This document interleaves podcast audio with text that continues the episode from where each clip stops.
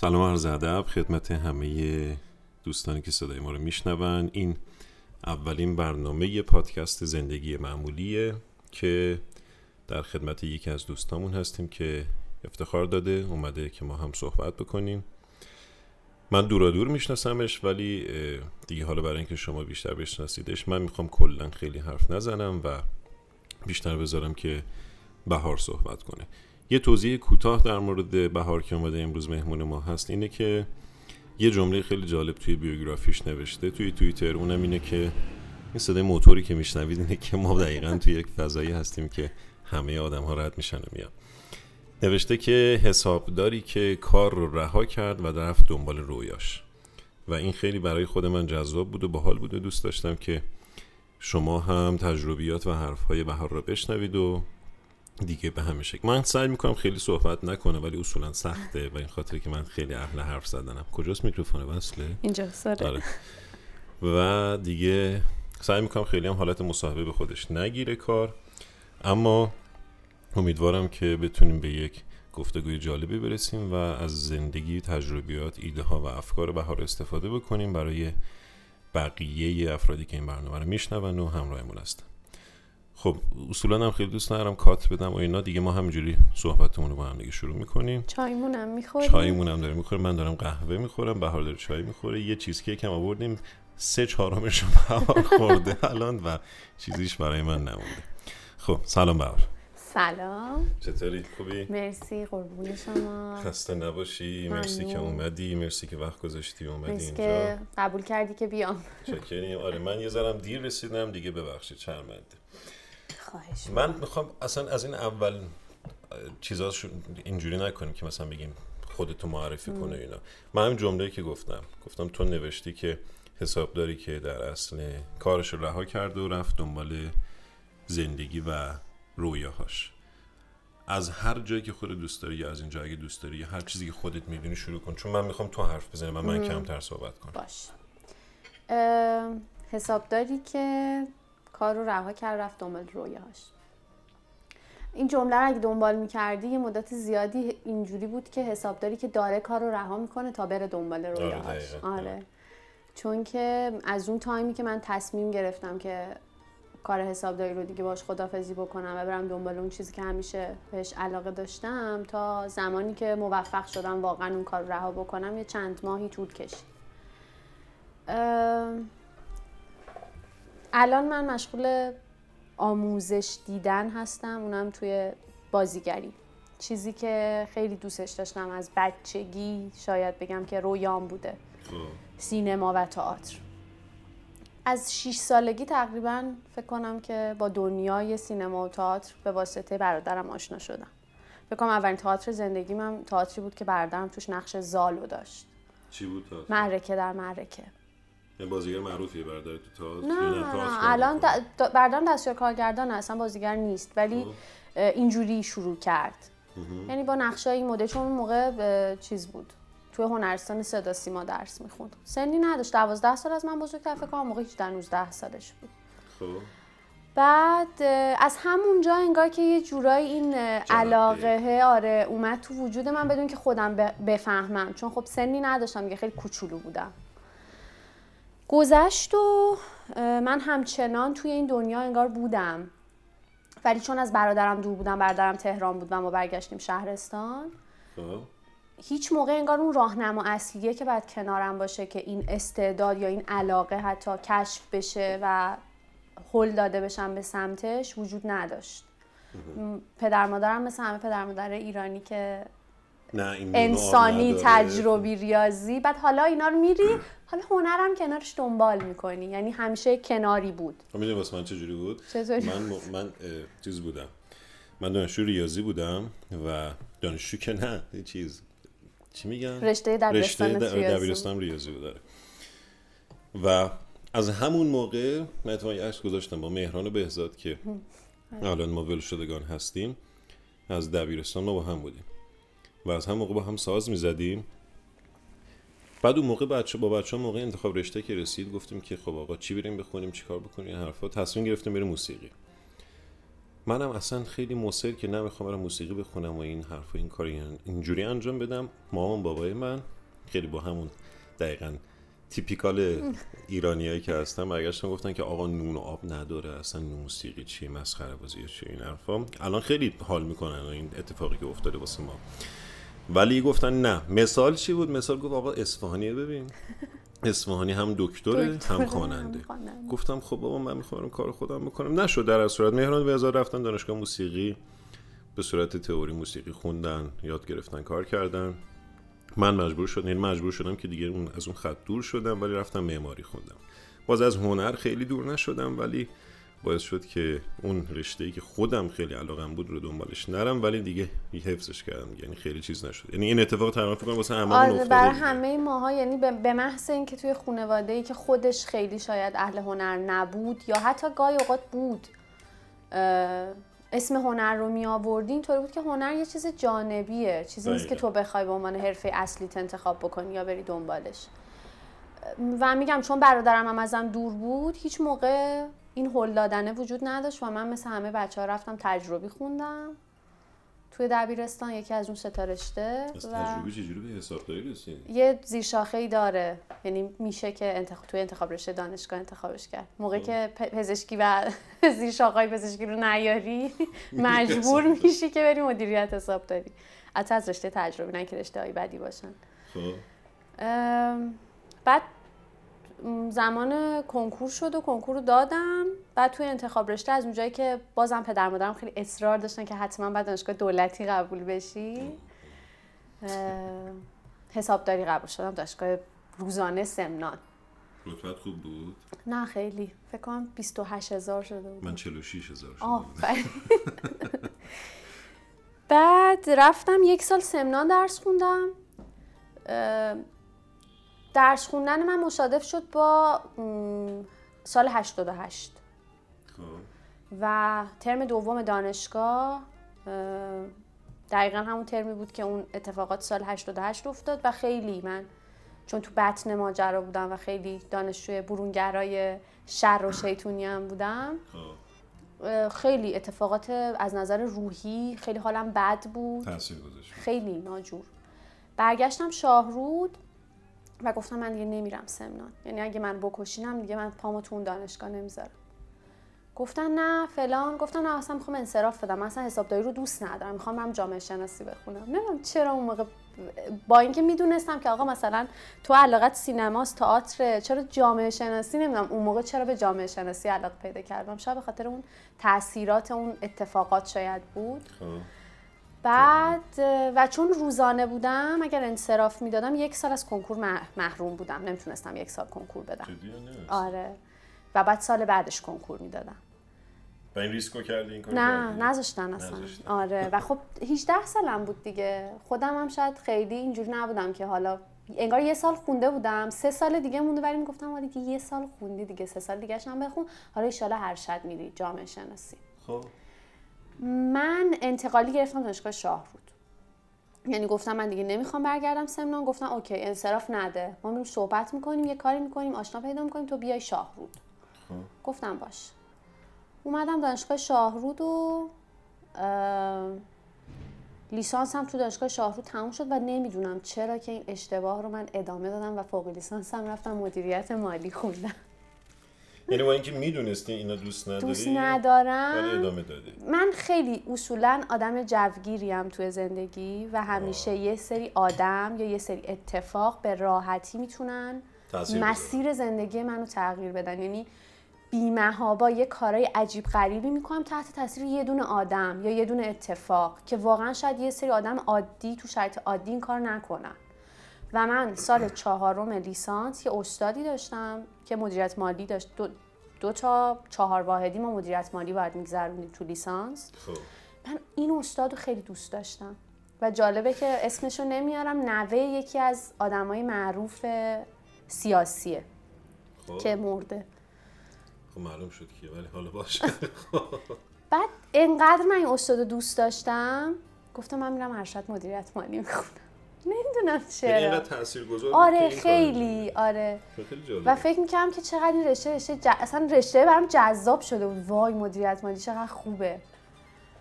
رفتم مدیریت مالی خوندم ارشد و خوبم بودا، یعنی 2 سال خوبی بود و بعدم هم نمیومد موقع که داشتم این درس رو میخوندم و اصلا فکر نمی‌کردم به این که تو داری هی دور میشی از اون مسیری که آره انگار دیگه از یه جایی با خودم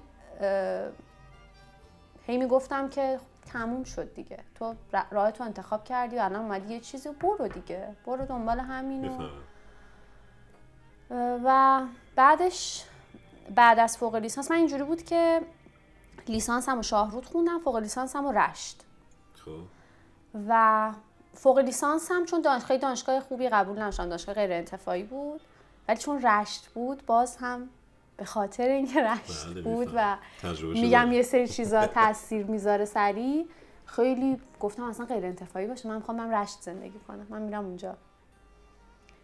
و خیلی جالب بود که ما تازه ازدواج کرده بودیم، یعنی تیر ماه ما عروسیمون بود، تیر 92 شهریور نتایج ارشد اومد. چند سالت بود ازدواج کردی؟ 23 میشه یا 24 فکر کنم، همون 23 4 سال. در حین دانشجویی؟ در حین دانشجویی. من فکر کنم لیسانسمو گرفته بودم، مهدی تموم نکرده بود. خب تیر ماه ما عروسیمون بود، یعنی خونه گرفته بودیم شاهرود و اسباب اساسیامون هم چیده بودیم. یه قشنگ یادم شهریور ما نتایج ارشد اومد، من صبح خونه بودم. کامپیوتر رو نگاه کردم که جفتمون رشت قبول شدیم، من حساب یعنی مدیریت مالی، مهدی ارشد مکانیک. زنگ زدم و گفتم که ارشد قبول شدیم. گفتش که کجا؟ گفتم جفتمون رشت. گفت باشه بذار من میرسم خونه با هم صحبت میکنیم که آره یه کاری بکنیم. گفتم باشه. شب اومدید من یه 6-7 تا کارتون جمع کردم. گفت داری چی کار میکنی؟ گفتم من جمع کردم وسایل بریم.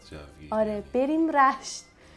گفت خب بریم خونه پیدا کنیم. بعد اصلا ما خونه رو 2 ماه گرفتیم، من بعد با صاحبخونه صحبت بکنم ببینم اصلا اجازه میده ما الان خونه رو تحویل بدیم وسط قرار داد یا نه.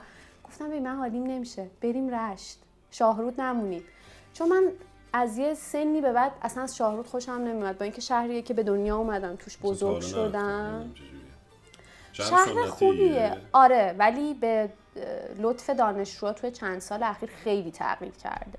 خب با اینکه شهر کوچیکیه، شاید هم خیلی جمعیت نداره، ولی از نظر فرهنگی اومدن دانشجو خیلی کمک کرده که یهو یه جهش داشته باشه و یه ذره مدرن بشه. ولی نمیدونم اصلا دوست نداشتم توی این شهر بمونم و انگار که این یک روزنه امیدی بود که خب دیگه داری کنده میشی بالاخره از اینجا. فکر کنم 1 هفته طول کشید، رفتیم رشت، خونه پیدا کردیم، این طرف هم با صاحبخونه حرف زدیم، کل این ماجرا فکر کنم ما آخر شهریور دیگه اسباب کشی کرده بودیم. همینقدر مهدی پایه بود ولی. خب خونم قبول شد و بعد شهر خودشه. یعنی مهدی اهل لنگروده و مال استان گیلانه. یه جورایی انگار که برای اون جذاب‌تر بود که برمیگرده به اون فضایی که دوست داره. ما رفتیم رشت و بازم چای سرد نشه البته. یه قلوبت چای بخور. میترسم که صدای چای خوردن. بخور اوکی. حالا این اتفاق دقیقا برای خود منم اینجوریش افتاد که من لایجان قبول شدم و کاملا درک میکنم که از زندگی توی استان گیلان میگه به چه شکله، اصلا یه چیز عجیب غریبیه واقعا اونجا وقتی آدم زندگی بکنه. ولی چیزی که تو داره میگیری یه بخش زیادیش من خودم شخصا تجربه کردم. یعنی همین که انگار یه ذره هی داری از اون مسیری که تو ذهنت هست تو ناخودآگاه خودته، شاید تو آره دیگه تو خودآگاه نیست، دقیقاً تو میدونی مثلا توی بچگی دوست داشتی این کار بکنی و اون مونده و تو به اون علاقه یه ذره فراموشش کردی کلا.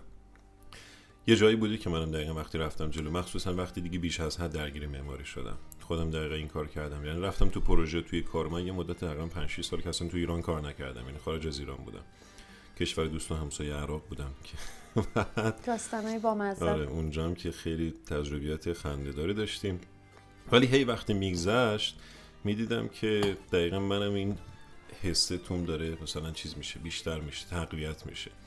یه جاهایی مخصوصا به خاطر اینکه ما هم موازی با این قضیه کار ول شدگرم داشتیم انجام میدادیم، من نمیرسیدم و خیلی مهران بهزاد همراهی کردم با من تو این مسیر که من واقعاً پیش میومد چند ماه پیش بچه‌ها نمیرفتم به خاطر اینکه سر کار بودم نمیرسیدم. یه بازی اصلا تصمیم گرفتم گفتم آقا من از گروه میام بیرون، چون داره لطمه میخوره به کار گروه دیگه و دلم نمیومد که این اتفاق بیفته. از اون طرفم دلم نمیومد که بیام بیرون واقعا با اون شرایطی که ما داشتیم. منتها خب بچه‌ها خیلی همراهی کردن و اینا گذشت و الان به یک ثبات تقریبا خوبی و نسبی رسیده، چون من دیگه الان تهران دارم کار میکنم و میتونم میرسم که هم به اون کارام برسم در اصل و همین که این برا داشته باشم. و این خوب بود، ولی با این حال هنوز یه چیزی پس ذهنم هست که آقا این راهیم که من الان دارم، یعنی اون راهی نیست که باید خودم انتخاب بکنم. ولی یه سری چیزا تو زندگی مجبور میکنه آدمو دیگه، یعنی این اتفاقا میفته. غم نان. آره. دقیقاً یعنی همین غم نان الان رسیدیم به یه جای خوبی، چون غم نان باعث شد که ما رشت هم نمونیم. یعنی سال اول رو که تموم کردیم، چرا تموم کردیم؟ ولی دیگه اومدیم تهران، ادامه‌اش رو تهران داشتیم. اینجوری بود که سال اول که تموم شد، بازم یادم نمیره ما شهریور، سال اول هم هنوز تموم نشده بود حتی. شهریور ما آخر شهریور رفتیم رشت و من آخر اسفند یه شب نشستم تو خونه و نگاه کردم زر به دور و برم، گفتم چون کار نداشتیم توی رشت از نظر کاری افتضاحه. بر ماهایی که داریم آکادمیک مثلا درس میخونیم یا باید اونجایی باشی که یه آشنایی داشته باشی که بتونه سریع برات یه کاری جور بکنه، یا باید خیلی دنبال کار بگردی. کار آزاد بیشتر جواب میده اونجا. اسفند ماه بود، یه ذره دو تا چهار تا کم. یه شب گفتم که ما الان داریم چی کار میکنیم؟ من و تو الان مثلا 6 ماه هم اومدیم اینجا، داریم حالا دانشگاهمون رو میریم. فکر میکنم که اون موقع من یه جا حسابداری درس میدادم، مهدی هم یه دانشگاه غیر انتفاعی کارگاه اتومکانیک داشت، تدریس میکرد. ولی انقدر پولش ناچیز بود که اصلا یه چیز عجیب غریبی بود. آره. گفتم بیا بریم تهران، اینجا دیگه جای ما نیست. این دفعه کی تاثیر گذاشت جو گرفتید؟ این دفعه اون فشاره، یعنی اون فشاری که تو کار نداری، توی شهر غریبم هستی، به هر حال چند کیلومتر از خانواده‌ات دور شدی. دوست داشتی دور بشی ولی دیگه خب دیگه خانواده‌ات هم دیر به دیر می‌بینی. مامانتون شاهرود بودن. آره. و همه اینا باعث شد که بگم که خب بیا بریم یه جای بهتر. و اصلا کلاً بگم کعبه من همیشه تهران بوده. یعنی از بچگی، چون چند سال اینجا زندگی کردم، همیشه حتی برگشتیم شاهرود تا چندین ساله به مامان بابا میگفتم واقعا چرا برگشتین؟ شما همه چیزو خراب کردین با برگشتنتون. چرا نموندین همونجا؟ متاسفانه تمرکز همه امکانات خوب جامعه، تازه اگر بشه اسمشو گذاشت خوب، ولی تو تهرانه بدبختی. و واسه همین همیشه فکر می‌کردم که بالاخره من یه روزی بعد برگردم تهران و اونجا زندگی کنم. شاید اینم علتش بود یکم. کیکم بخور. باشه خوردم همش آقا. بعد اومدیم تهران فروردین ماه مهدی اومد و ما هنوز خونه رو تحویل نداده بودیم. اون اومد یه جایی مشغول شد. بعد آخر فروردین خونه رو آوردیم تهران و اول تیرم من همون جایی که مهدی مشغول شد، من مشغول شدم توی بخش حسابداریش. گذشت سالها و ما اومدیم جلو همینطوری، من در کار حسابداری، مهدی در کار مکانیک. موفق شدی تو کارت؟ آره خیلی. یعنی کار آکادمیکی که تحصیلش کردی موفق. آره به نسبت، یعنی مثلا ما شاید یه توی استاندارد کارمون بخوایم حساب بکنیم، شاید 10 سال یا 8 سال حداقل باید طی بکنیم، طول بکشه که من برسم به اون جایی که رسیدم. تو چند سال؟ توی 5 سال. خب آره، چون من هیچی نمیدونستم از حسابداری. یعنی انگار که یه دونه تازه فارغ التحصیل شده اومده رفته نشسته توی شرکتی و بهش میگن که خب حساب کتاب کن، این مثلا ترازنامه، این نرم افزار حسابداری، و هیچی نمیدونستم، انگار قشنگ صفر شروع شد تا آخرین شرکتی که بودم که اگه تبلیغ نمیشه اسمشو بیارم. نه بگو کن. چی؟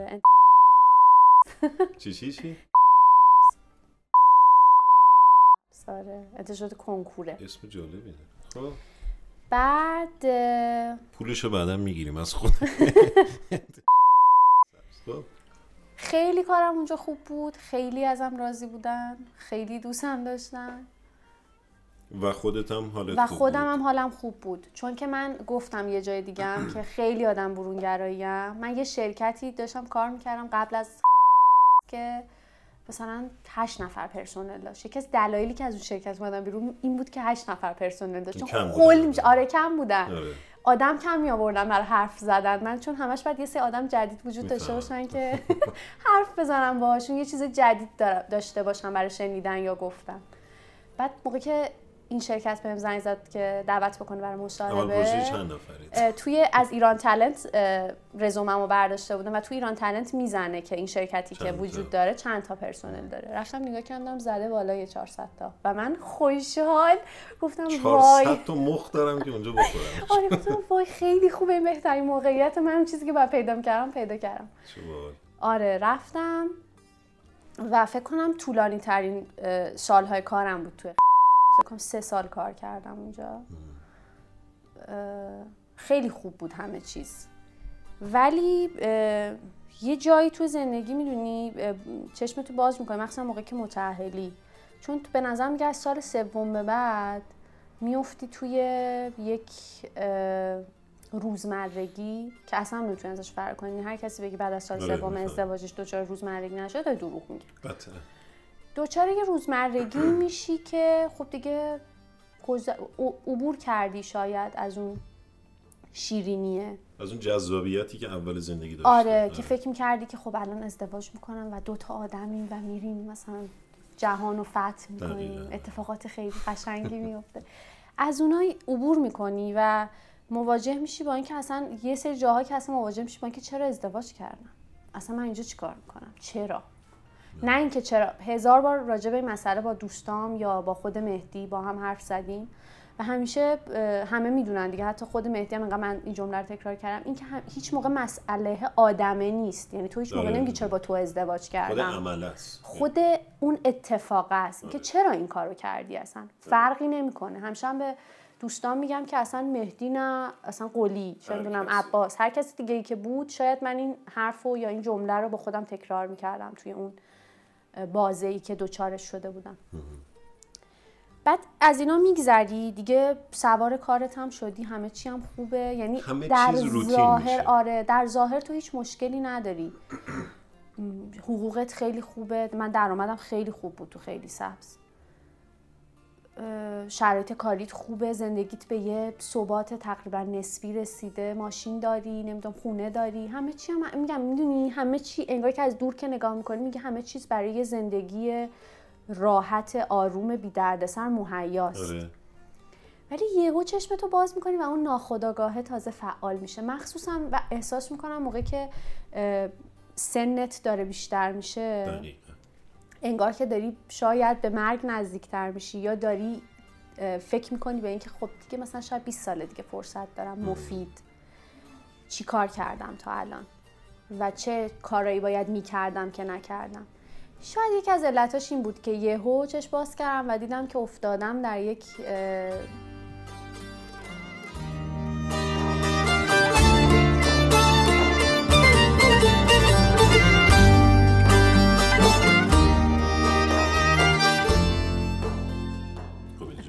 اضافه کنم اینجا.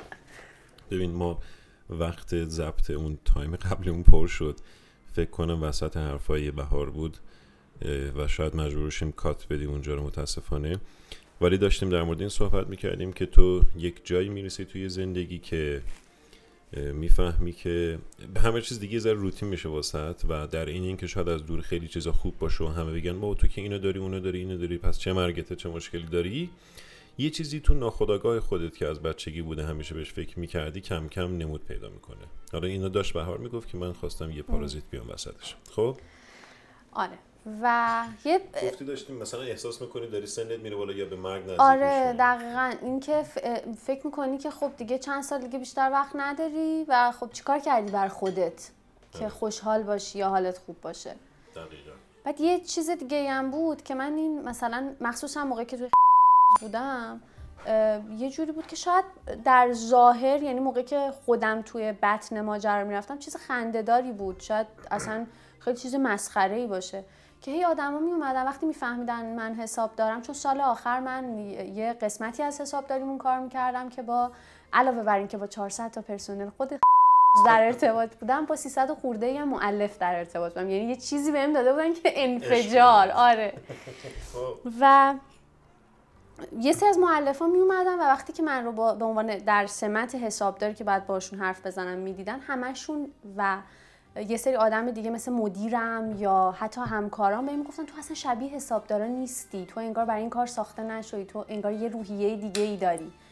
هی انگار که قلقلک بود یا یه تلنگر که حرفایی که بقیه بهت میزنن. آره که تو کجایی الان، کجای کاری. و تو خودت میدونستی که مثلا در نهان در اون حالا ناخودآگاه خودت یه چیزی هست، دقیقاً شاید ندونی، ولی مثلا یه چیزی بوده که همه این حرفا یه سیخونکی بوده بهش که بیدارش کنه. که مثلا آره تو بعد کم کم به اون فکر برسی. و اصلا سال آخر بود فکر کنم من، یا فکر می‌کنم پارسال یا 2 سال پیش بود که من اصلا رفتم کلاس نقد فیلم. یهو یه جایی باز جو گرفته. آره یهو یه آگهی دیدم از ثبت نام یه منتقد عزیزیه که داره توی مؤسسه‌ای کلاس نقد فیلم برگزار میکنه و خیلی خوشحال گفتم من برم نقد فیلم، چون هزینه‌اش خیلی کم بود. گفتم که من می‌خوام برم، من که عاشق سینما و اینا، برم اونجا. هی میدونی دنبال هی چیزی، هی دنبال نقطه‌های مختلفی که تو رو یه جوری وصل کنن. بعد رفتم تحقیق کردم که دوباره ارشد بخونم، ارشد سینما بخونم.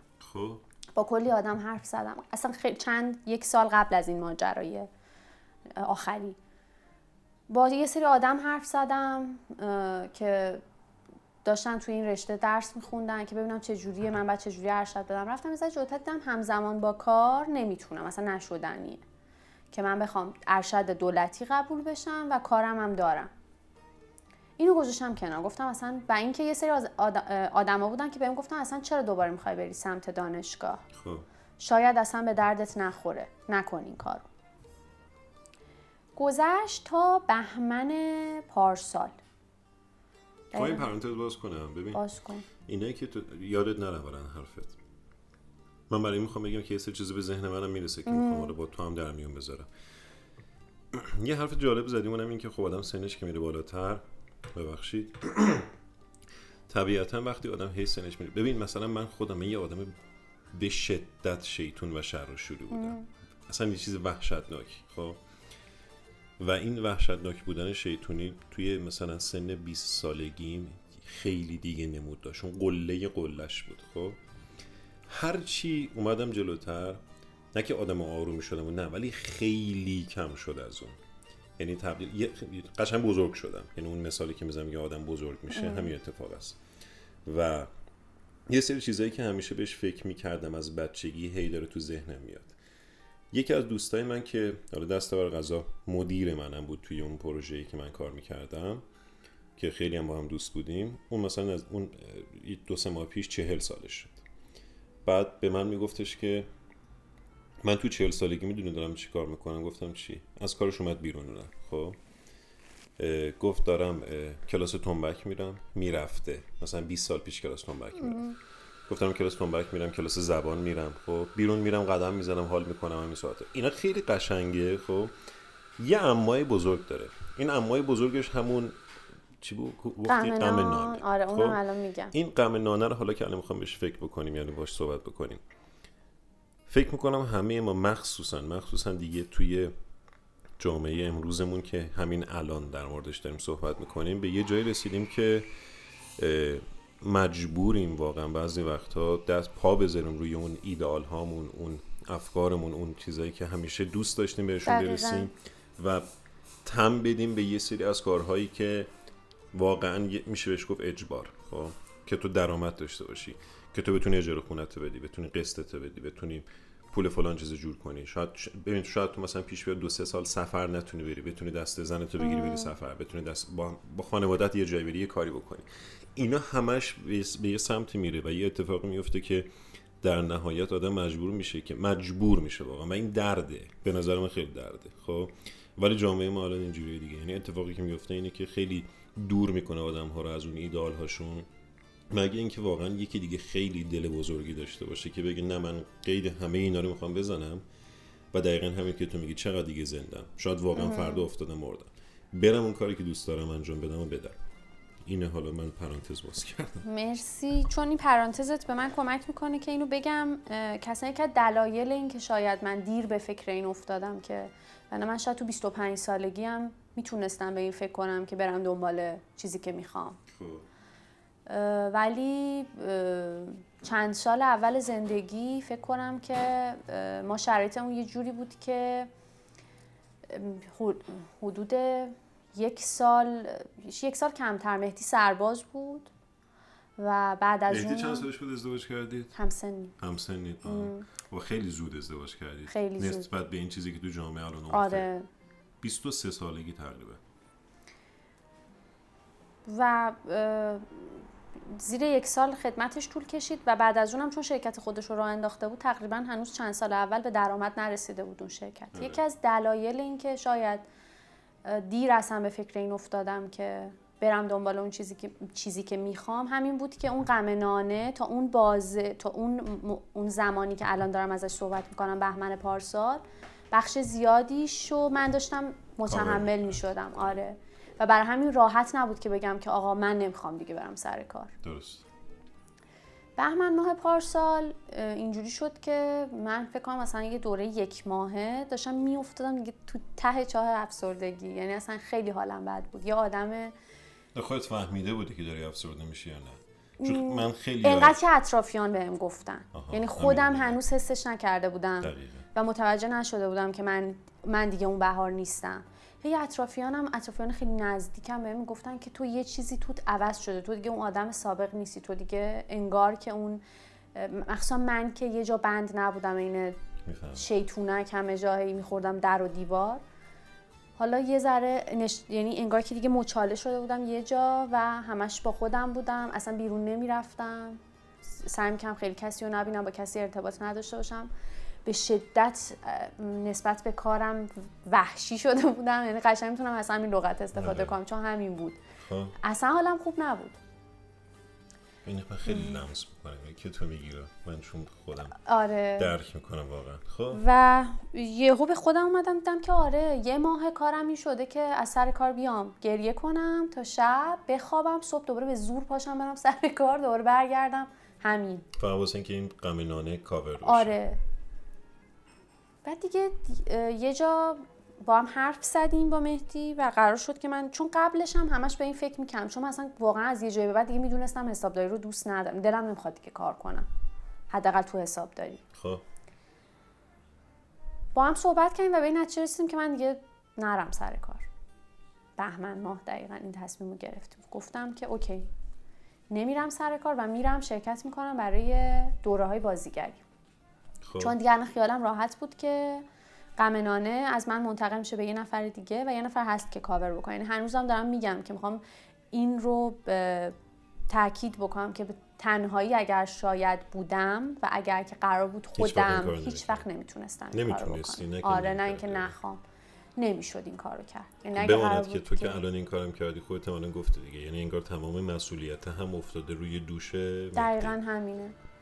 چون که من بر بیمه بیکاری اقدام کردم بعدش، ولی بیمه بیکاری انقدر مبلغ ناچیزه که اصلا شوخیه، انگار که پولی وجود نداره به نسبت این هزینه. معمولا که کارفرما کف بیمه رو پرداخت میکنن و اون اصلا انگار هیچی.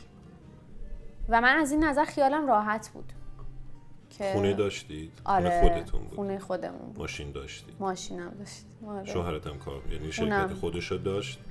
خب اینو میدونی که خیلی پوان مثبتی نسبت آره به خیلی از کیس های دیگه چون میگم شاید آره شاید اگر اینا وجود نداشت و اصلا یکی از علتها این که اون موقع داشتم اقدام میکنم همین بود که قبلش این چیزا وجود نداشت. باید یه تایمی تلاش میکردی واسه اینکه اینا رو به دست بیاری، بعد حالا که به دست آوردی با خیال راحت بری دنبال اون چیزی که میخوای. خب و خب این خیلی بده که شاید برای خیلی از آدما این اتفاق عملی نباشه هیچ وقت تا ته عمرشون، چون آره. مخصوصا تو این جامعه که ما داریم زندگی میکنیم. آره چون همیشه باید بدویم.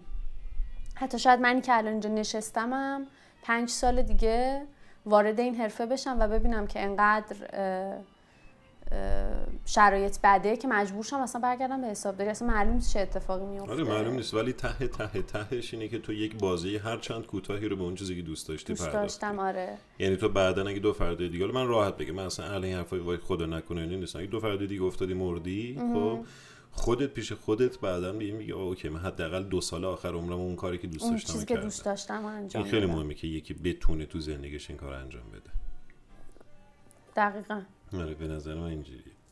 حالا اینی که تو داری میگی، ببین من خیلی لمس کردم این اتفاق رو، به این خاطری که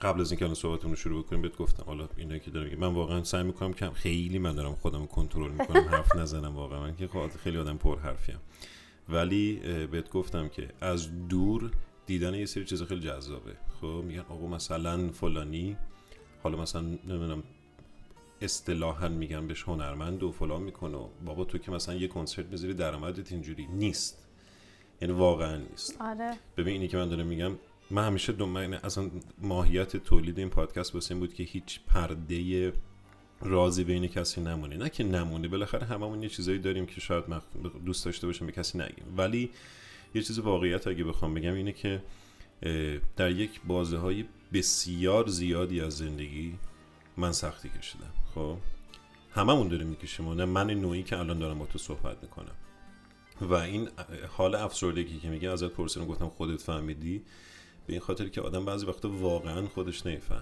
یعنی احساس خستگی میکنه، بابا نه خستم، حوصله ندارم، نه اصلا نمیخوام بیام مهمونی، بیرون نمیخوام بیام، و این اتفاق واسه خیلی از ما داره میفته، به این خاطر که من همین الان خودم که دارم با تو صحبت میکنم خیلی پیش اومده که از سر کار میام خونه، هیچ کاری ندارم بکنم، و اگر خیلی واقعا حوصله داشته باشیم اینه که بلند شیم بریم بیرون، مثلا قدم بزنیم، پیاده روی بکنیم، مهمونی دعوتمون میکنن میگن آقا بابا ول کن، بابا کی حوصله داره مهمونی بره، در صورتی که اصلا ما خوره مهمونی بودیم. خب و این اتفاقات من خودم اون وقت پس ذهنم میدونم، میگم نکنه که مثلا ما هم داریم افسرده میشیم، نکنه که داره این اتفاق میفته واسه ما هم.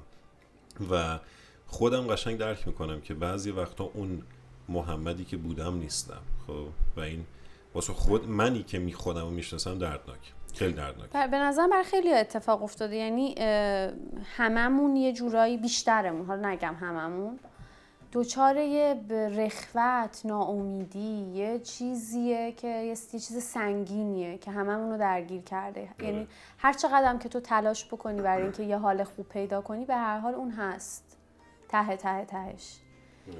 و حالا من توی بازه تصمیم گرفتم که با کمک یه سری چیزا، قرار گرفتن کنار هم یه سری چیزای دیگه، بتونم یه قدمی بردارم به سمت این که برم دنبال چیزی که شاید یه ذره حالمو بهتر بکنه. و بهمن ماه پارسال این اتفاق افتاد و من رفتم ثبت نام کردم برای آزمون ورودی دورای بازیگری. آره، در یکی از مؤسسات سینمایی دیگه، اینو اسم نمیارم چون دیگه خیلی تبلیغ میشه. بعد تست دادم، خیلی جالبم بود، یعنی از همون شبی که من با گریه تصمیم گرفتم که دیگه سر کار نرم، بکنم یادم تو توییتر نوشتم. آره، و چون هنوز اون تصمیم اون موقع عملی نکردم، دقیقاً تو توییتر ننوشتم که چه تصمیمی گرفتم، فقط نوشتم یه تصمیمی گرفتم که احتمال داره زندگیمو تغییر بده. و چند ماه بعدش پرده برداشت. ببین چقدر خودم رو کنترل کردم چند ماه که هیچی نگم راجع بهش. آها، این خیلی نکته جالبیه که گفتی. یکی از چیزهای بزرگی که من یه چند نفر دیدم این قضیه رو میگن آقا یکی از بزرگترین ایراداتی که ماها داریم، به طور ویژه شاید بشه گفت ایرانی‌ها و آدم‌هایی که خیلی برونگران، خب که تو که داری میگی برونگرا هستی، منم هستم، خب اینی که اگر یه ایده، یه هدف، یه چیزی به ذهنشون میرسه میخوان تمام دنیا بفهمن اینا. خب من مثلا تصمیم میگیرم بر فرض مثال بیام فلان کارو بکنم، برم مثلا ماشین بخرم، برم خونه بخرم، یه اتفاق خیلی بزرگی واسه من، به همه باید بگم این قضیه رو. و خیلی وقتا این اتفاق منجر به میشه که آقا 4 تا دوست و رفیق آشنا که از نزدیک تو رو میشناسن یه سری چیزا به تو بگن، خب که تو یا از رأیت برگردی، خب واسه آها راست میگی، اصلا به اینجاش فکر نکرده بودم، آقا اصلا اینجوری نکرده بودم، و این خیلی باگ بزرگی به نظر من. و اصلا این دردسره عجیب غریب به وجود میاد. آره. من تو توییتر برام دردسر خانوادگی عجیب غریبم پیش اومد سر این ماجرا که جلو دهنمو نمیتونم بگیرم، همه چی رو مینویسم. من خیلی دارم تمرین میکنم که واقعا اون چیزایی که به ذهنم میرسه رو نگم. خب و یکی از چیزایی که واقعا مدت بهش فکر میکردم همین پادکست بود و هی داشتم راجع به ایده که خیلی خطرناکه، چون قشنگ نوشتنش مرگشه، تمام دیگه بگیر رو هوا میره. آره. قشنگ از اینه. و خب خودم کنترل کردم، برنامه رو ساختم، پیج ساختم، این کار کردم، هی داشتم میگفتم بدم ندم چیکار کنم، تا درنه واقعا یه روز تصمیم گرفتم گفتم که نه دیگه الان میخوام این کارو بکنم و گذاشتمش و یهو همه جا کو، یعنی فعلا که یه برنامه قبلیش اومده و اینم برنامه اولشه دیگه، شروعش کردم. این شاید بشه گفت اولین کاریه که من خواستم بکنم و به کسی نگفتم و شروعش کردم. منم فکر کنم این یکی همین کاری که من کردم همین بوده که آره شروعش کردم و بعد فکر کنم آره تنها کار زندگیم بوده که این اتفاق افتاده که تصمیم گرفتم استعفامو دادم که استعفام پذیرفته نشد، یعنی من بهمن ماه استعفا دادم و مرداد ماه از کارم اومدم بیرون، یعنی این بازه طی شد تا اجازه بدن من 5-6 ماه میشد. آره هی رفتم ساعتی شدم نمیدونم هی ادامه داشت دیگه، با اینکه خودم هم ناراضی نبودم چون هم خب یه منبع درآمد خوبی بود، همین که خوشم میومد از اینکه یه جایی کار کردم که دوستم دارن و از کارم راضی بودن که الان دارن تلاش میکنن نگه هم خیلی دارن. خیلی غلغلک میدادم بعضی وقتا و اصلا ما قرارمون این بود که من بهشون قول دادم تا اسفند ماه بمونم و مرداد ماه انقدر کلاسام سنگین شده بود اون سمت که رفتم گفتم آقا من واقعا دیگه نمیتونم بیام و اون طرفو دارم از دست میدم. خب در نهایت این کارو کردم و رفتم دنبالش و رفتم سر یه کلاسی که با شاید بگم دو ترم اول با 40 تا آدمی که سالها از چندین سال از من کوچیک‌ترن هم کلاس بودن، یعنی بسم الله بودی دیگه، هیچی نمیدونستی. و یه اتفاق، یعنی یه چیز جالبی که من توی این کلاس ها برام اتفاق افتاد این که رفتم دیدم که یک نسل قبل از شاید نمیشه گفت یک نسل، یک دهه قبل بعد از من بچه ها چقدر همه چیز عوض شده و چقدر حالشون بهتره به نظرم، چون که یه جسارتی دارن که بچه های من اگر خودم بخوام در 60 حساب کنم با ارفاق 68م هستی دیگه. آره ولی خب دیگه آخرشم. حالا اب نداره. ما قبول می‌کنیم. چیزه این که واقعا فکر می‌کنم که توی دهش بچهای دهه 60 وجود نداره، اون همین جسارت است. اصلا نداره. اصلا نداره، خیلی کمه اگه باشه. خیلی آره، چون که ما همش اینطوری بودیم که ببینیم مامان بابامون چی میگن، اینکه همش خیلی به فکر آینده بودیم، همش داشتیم فکر می‌کردیم 10 سال دیگه قراره من کجا باشم، 10 سال دیگه من ماشین داشته باشم، خونه داشته باشم. این بچه‌ها چیزی که خیلی بر من عجیب بود این که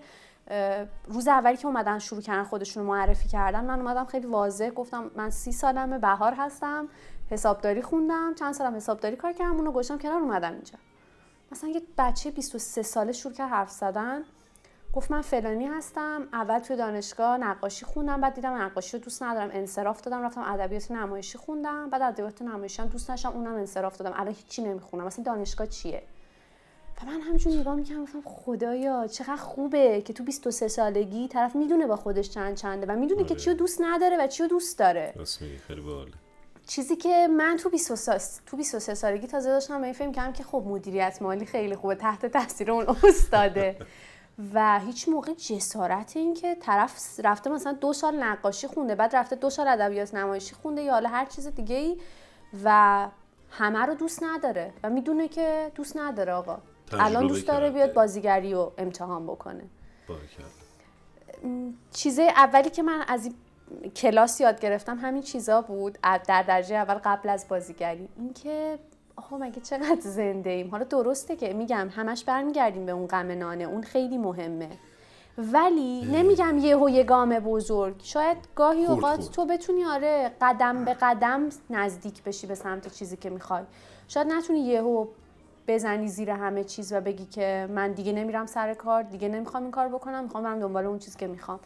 ما حتی انقدر میترسیم که فکر میکنم از یه من شاید از 22 سالگی میتونستم قدم به قدم شروع بکنم و نزدیک بشم به این چیزی که میخوام. درست. ولی هیچ موقع این کار نکردم چون همش میترسیدم که اولا میترسیدم که اصلا چرا باید شروع کنم، از کجا شروع بکنم، چی میخواد بشه و اصلا چرا قدم قدم، یعنی همینم برامون تعریف نشده است گاهی اوقات که یهو میخوایم به دست بیاریم، انگار یهو باید بریم انجام بشه همه چیز. ولی این اتفاق افتاد و من اومدم جلو. بگم که همیشه تا همین الانم که اینجا نشستم یه فکر خیلی مخربی همراه همه که به نظرم خیلی جاها نذاشته جلو، هنوزم که هنوز نمیذاره جلو برم اونطوری که باید و شاید، و هنوزم شاید نذاشته خیلی حالم خوب بشه. اونم این فکره که چرا زودتر نه. و اون که اگر، یه اگری هست که ما مثلا موقعی که روی صحنه هم هستیم این اگره، یه اگر مخربه گاهی اوقات. این که یه نفر میره یه نقشی رو بازی میکنه توی مثلا یه نمایشنامه‌ای و ما یه نقش دیگه از یه نمایشنامه دیگه ای رو داریم، طرف میره میدرخشه روی صحنه و ما با خودمون میگیم که اگر این نقش رو به منم میدادن من همینقدر خوب بازیش میکنم، من چون نقشم اینه دارم بد ظاهر میشم. و این اگره تو زندگی من هنوزم هست که اگر من 22 سالگی شروع میکردم الان یه بازیگر خیلی خفن بودم، الان نمیدونم ترکونده بودم. و این یه سری موقع جلوی تو رو میگیره که یه قدم بهتر به جلو برده، چون همش درگیر گذشته ای. آقا گذشته تا یعنی حداقل بر من یاد نمیگیرم به این فکر کنم که آقا تو گذشته رو گذاشتی پشت سرت دیگه، تموم شد، ریسکت هم کردی، اون گام بزرگرم برداشتی، چرا هنوز داری میگی که اگر 22 سالگی فکر میکنم. و من یه آدمیم که همیشه تو زندگیم همه رو مقصر میدونم جز خودم. یعنی من همین الان که روبروی تو نشستم پدرم مقصر میدونم، مادرم مقصر میدونم، حتی مهدی مقصر میدونم، خواهرم، برادرم، همه آدمای دور و برمو به خاطر شرایطی که الان درش هستم و دارم تو 30 سالگی پدرم در میاد برای اینکه یاد بگیرم و یه چیزی رو شروع بکنم مقصر میدونم. و هیچ موقع نمیگم که بابا خودت هم نخواستی، شاید یه جایی خودت هم اونقدری که باید تلاش نکردی برای چیزی که میخواستی، پس اینقدر همه رو مقصر ندون.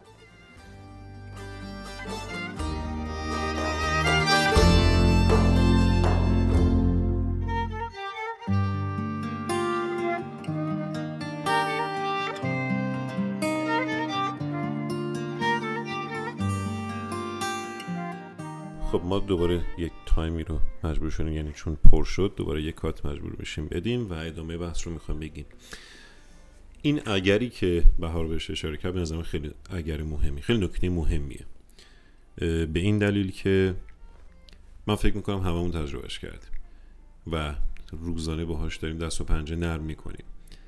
اگر من این رشته رو نمیخوندم، اگر این اتفاق نمیافتاد، اگر اون ماشین رو میخریدم فلان سال، اگر این زمین رو نمیفروختم، اگر اون خونه رو میخریدم، خیلی اینها هستش. خب منطبق به نظر من همین که خودت هم اشاره کردی، حالا الان که قطع شد یه دقیقه صحبت کردیم، میبینه که به من خودم اصلا شخصا یه همچین آدمی نیستم و به جد اعتقاد دارم هر چی که گذشته دیگه گذشته، نمیتونم حسرت، نه که حسرتشو نخورم، ممکنه یه روزی روزگاری حسرت اون اتفاقی که گذشته رو بخورم، کاش نمیشد. خب خیلی بعید بوده، یعنی خیلی کم اتفاق افتاده این قضیه، اما یعنی تا به حال نشده بگم که بشینم زانوی غم بغل بگیرم که وای چرا این کار نکردم، اگر اینجوری میشد این اتفاق میافتاد. این اگر خیلی نکته مهمیه و به نظر من خیلی چیزا وابسته، یعنی به خیلی چیز بستگی داره. یک دقیقاً شرایط زندگی همه آدماست. خب تو اگر ازدواج نکرده بودی شاید همون حرفی که خودت زدی، هیچ وقت نمیتونستی مسیری که الان رفتی رو بری جلو، چون می‌خواستی خودت مستقل باشی، زندگی بکنی. و اگر شرایط زندگیتون اینجوری که الان هست نبود، خب یعنی ماشین نداشتید، خونه نداشتید، مثلا همسرت کار نداشت، فلان نداشت، تو باز شاید این کار نمیتونستی بکنی. این اگرها وجود داره و هر کی باید به اون اتفاقی که توی زندگی شخصی خودش میفته فکر بکنه. خب من اینو می‌خواستم از تو بپرسم کلا. گفتم توی این کارو کردی، خب خیلی کار خفنی هم کردی و اومدی از کارت بیرون، خیلی ریسک بزرگی کردی. حدس میزنم که تو زندگیتون تاثیرگذار بوده. خب طبیعتاً، یعنی تو وقتی که مثلا آریال تو درآمد داری، بیریال مثلا همسر درآمد داری، این آریال دیگه از بین میره. خب اگر تو مثلا تا اون موقع خیلی جاها ممکن بود برید، خیلی چیزا بخرید، نمیگم مثلا نصف بشه، ولی خب فرق میکنه طبیعتاً. خب بماند که اون مثلا من بهت گفتم، چون من به جد الان اعتقاد دارم که جامعه ما الان یه جوریه که اولا که خب خدا رو شکر من خیلی حامی حقوق بانوان کلا هستم، خیلی همیشه سعی کردم باشه، حالا اگه واقعا یه جایی هم از دستم رفته من نمیدونم، اما یه جوری شده که خب الان دقیقاً خانم‌ها پا به پای آقایون دارن کار میکنن و اصلا به نظر من امکان نداره دیگه که یک زن و شوهر جوونی مثل خود ما تو این دوره یا فقط زن کار بکنه مرد بشینه خونه، یا مرد کار بکنه زن بشینه خونه. یعنی اینقدر همه چیز سخت شده و اینقدر نیاز به اون همراهی همه جانبه و دو نفره با هم نگه داره که اصلا این یه ذره از محالاته، مگه اینکه دیگه اینقدر وضعشون خوب باشه که آقا مثلا اصلا پسرم مایه‌دار باشه، دخترم مایه‌دار باشه، بشینه خونه اشغالشون بکنن، که این اصلا به نظر زندگی جذابی هم شاید نباشه. البته ما دستمون به گوش نمیرسه میگه پیف اینم هستش البته. ولی اینی که الان داری صحبت میکنی خیلی نکته جالبی بود، من فکر میکنم خیلی باش دست و پنجه نرم کردن. بهار سعی میکنه لیوان یواش بذاره که صداش نه و راحت باشه موسیقی لیوان. ولی من میخوام اینو حالا کلا ازت بپرسم که چند تا نکته رو که حالا خودت بعدن دونه دونه بهش بپرداز. این قضیه رو با همه این حرفا و این راهایی که تا الان رفتی کلا از زندگیت راضی هستی یا نه؟ خب و اگر از زندگیت راضی هستی، میخوام به همون اگره برگردم. خب اگر واقعا برمیگشتی به قبلت، خب باز عین همین مسیر انتخاب میکرد، چون بالاخره یه جاهای خوب یه جای بدی داشتی. درسته. اصلا امکان نداره زندگی همش خوشخوشان باشه، یه جای قشنگ نابود میشه آدم تو زندگی، که اونم خیلی باحاله اتفاقا. یعنی من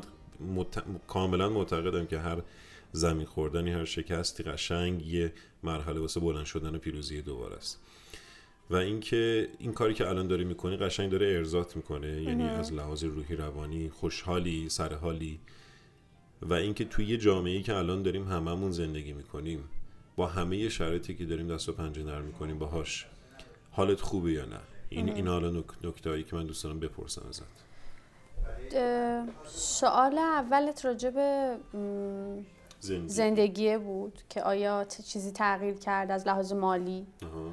آره تغییر کرد، چون که دقیقا همین بود که یهو چون ما درآمدمون تقریبا برابر بود، این همونقدر که من درآمد داشتم مهدی هم درآمد داشت، یهو نصف شد مثلا. یهو نصف شد. چند ماه اول که خیلی سخت بود چون یه سری عادت‌ها داری و زندگی بر اساس اون تنظیم شده. چند ماه اول که حتی به عیدم خورد، ما عید فکر کنم مسافرت هم نرفتیم. آره.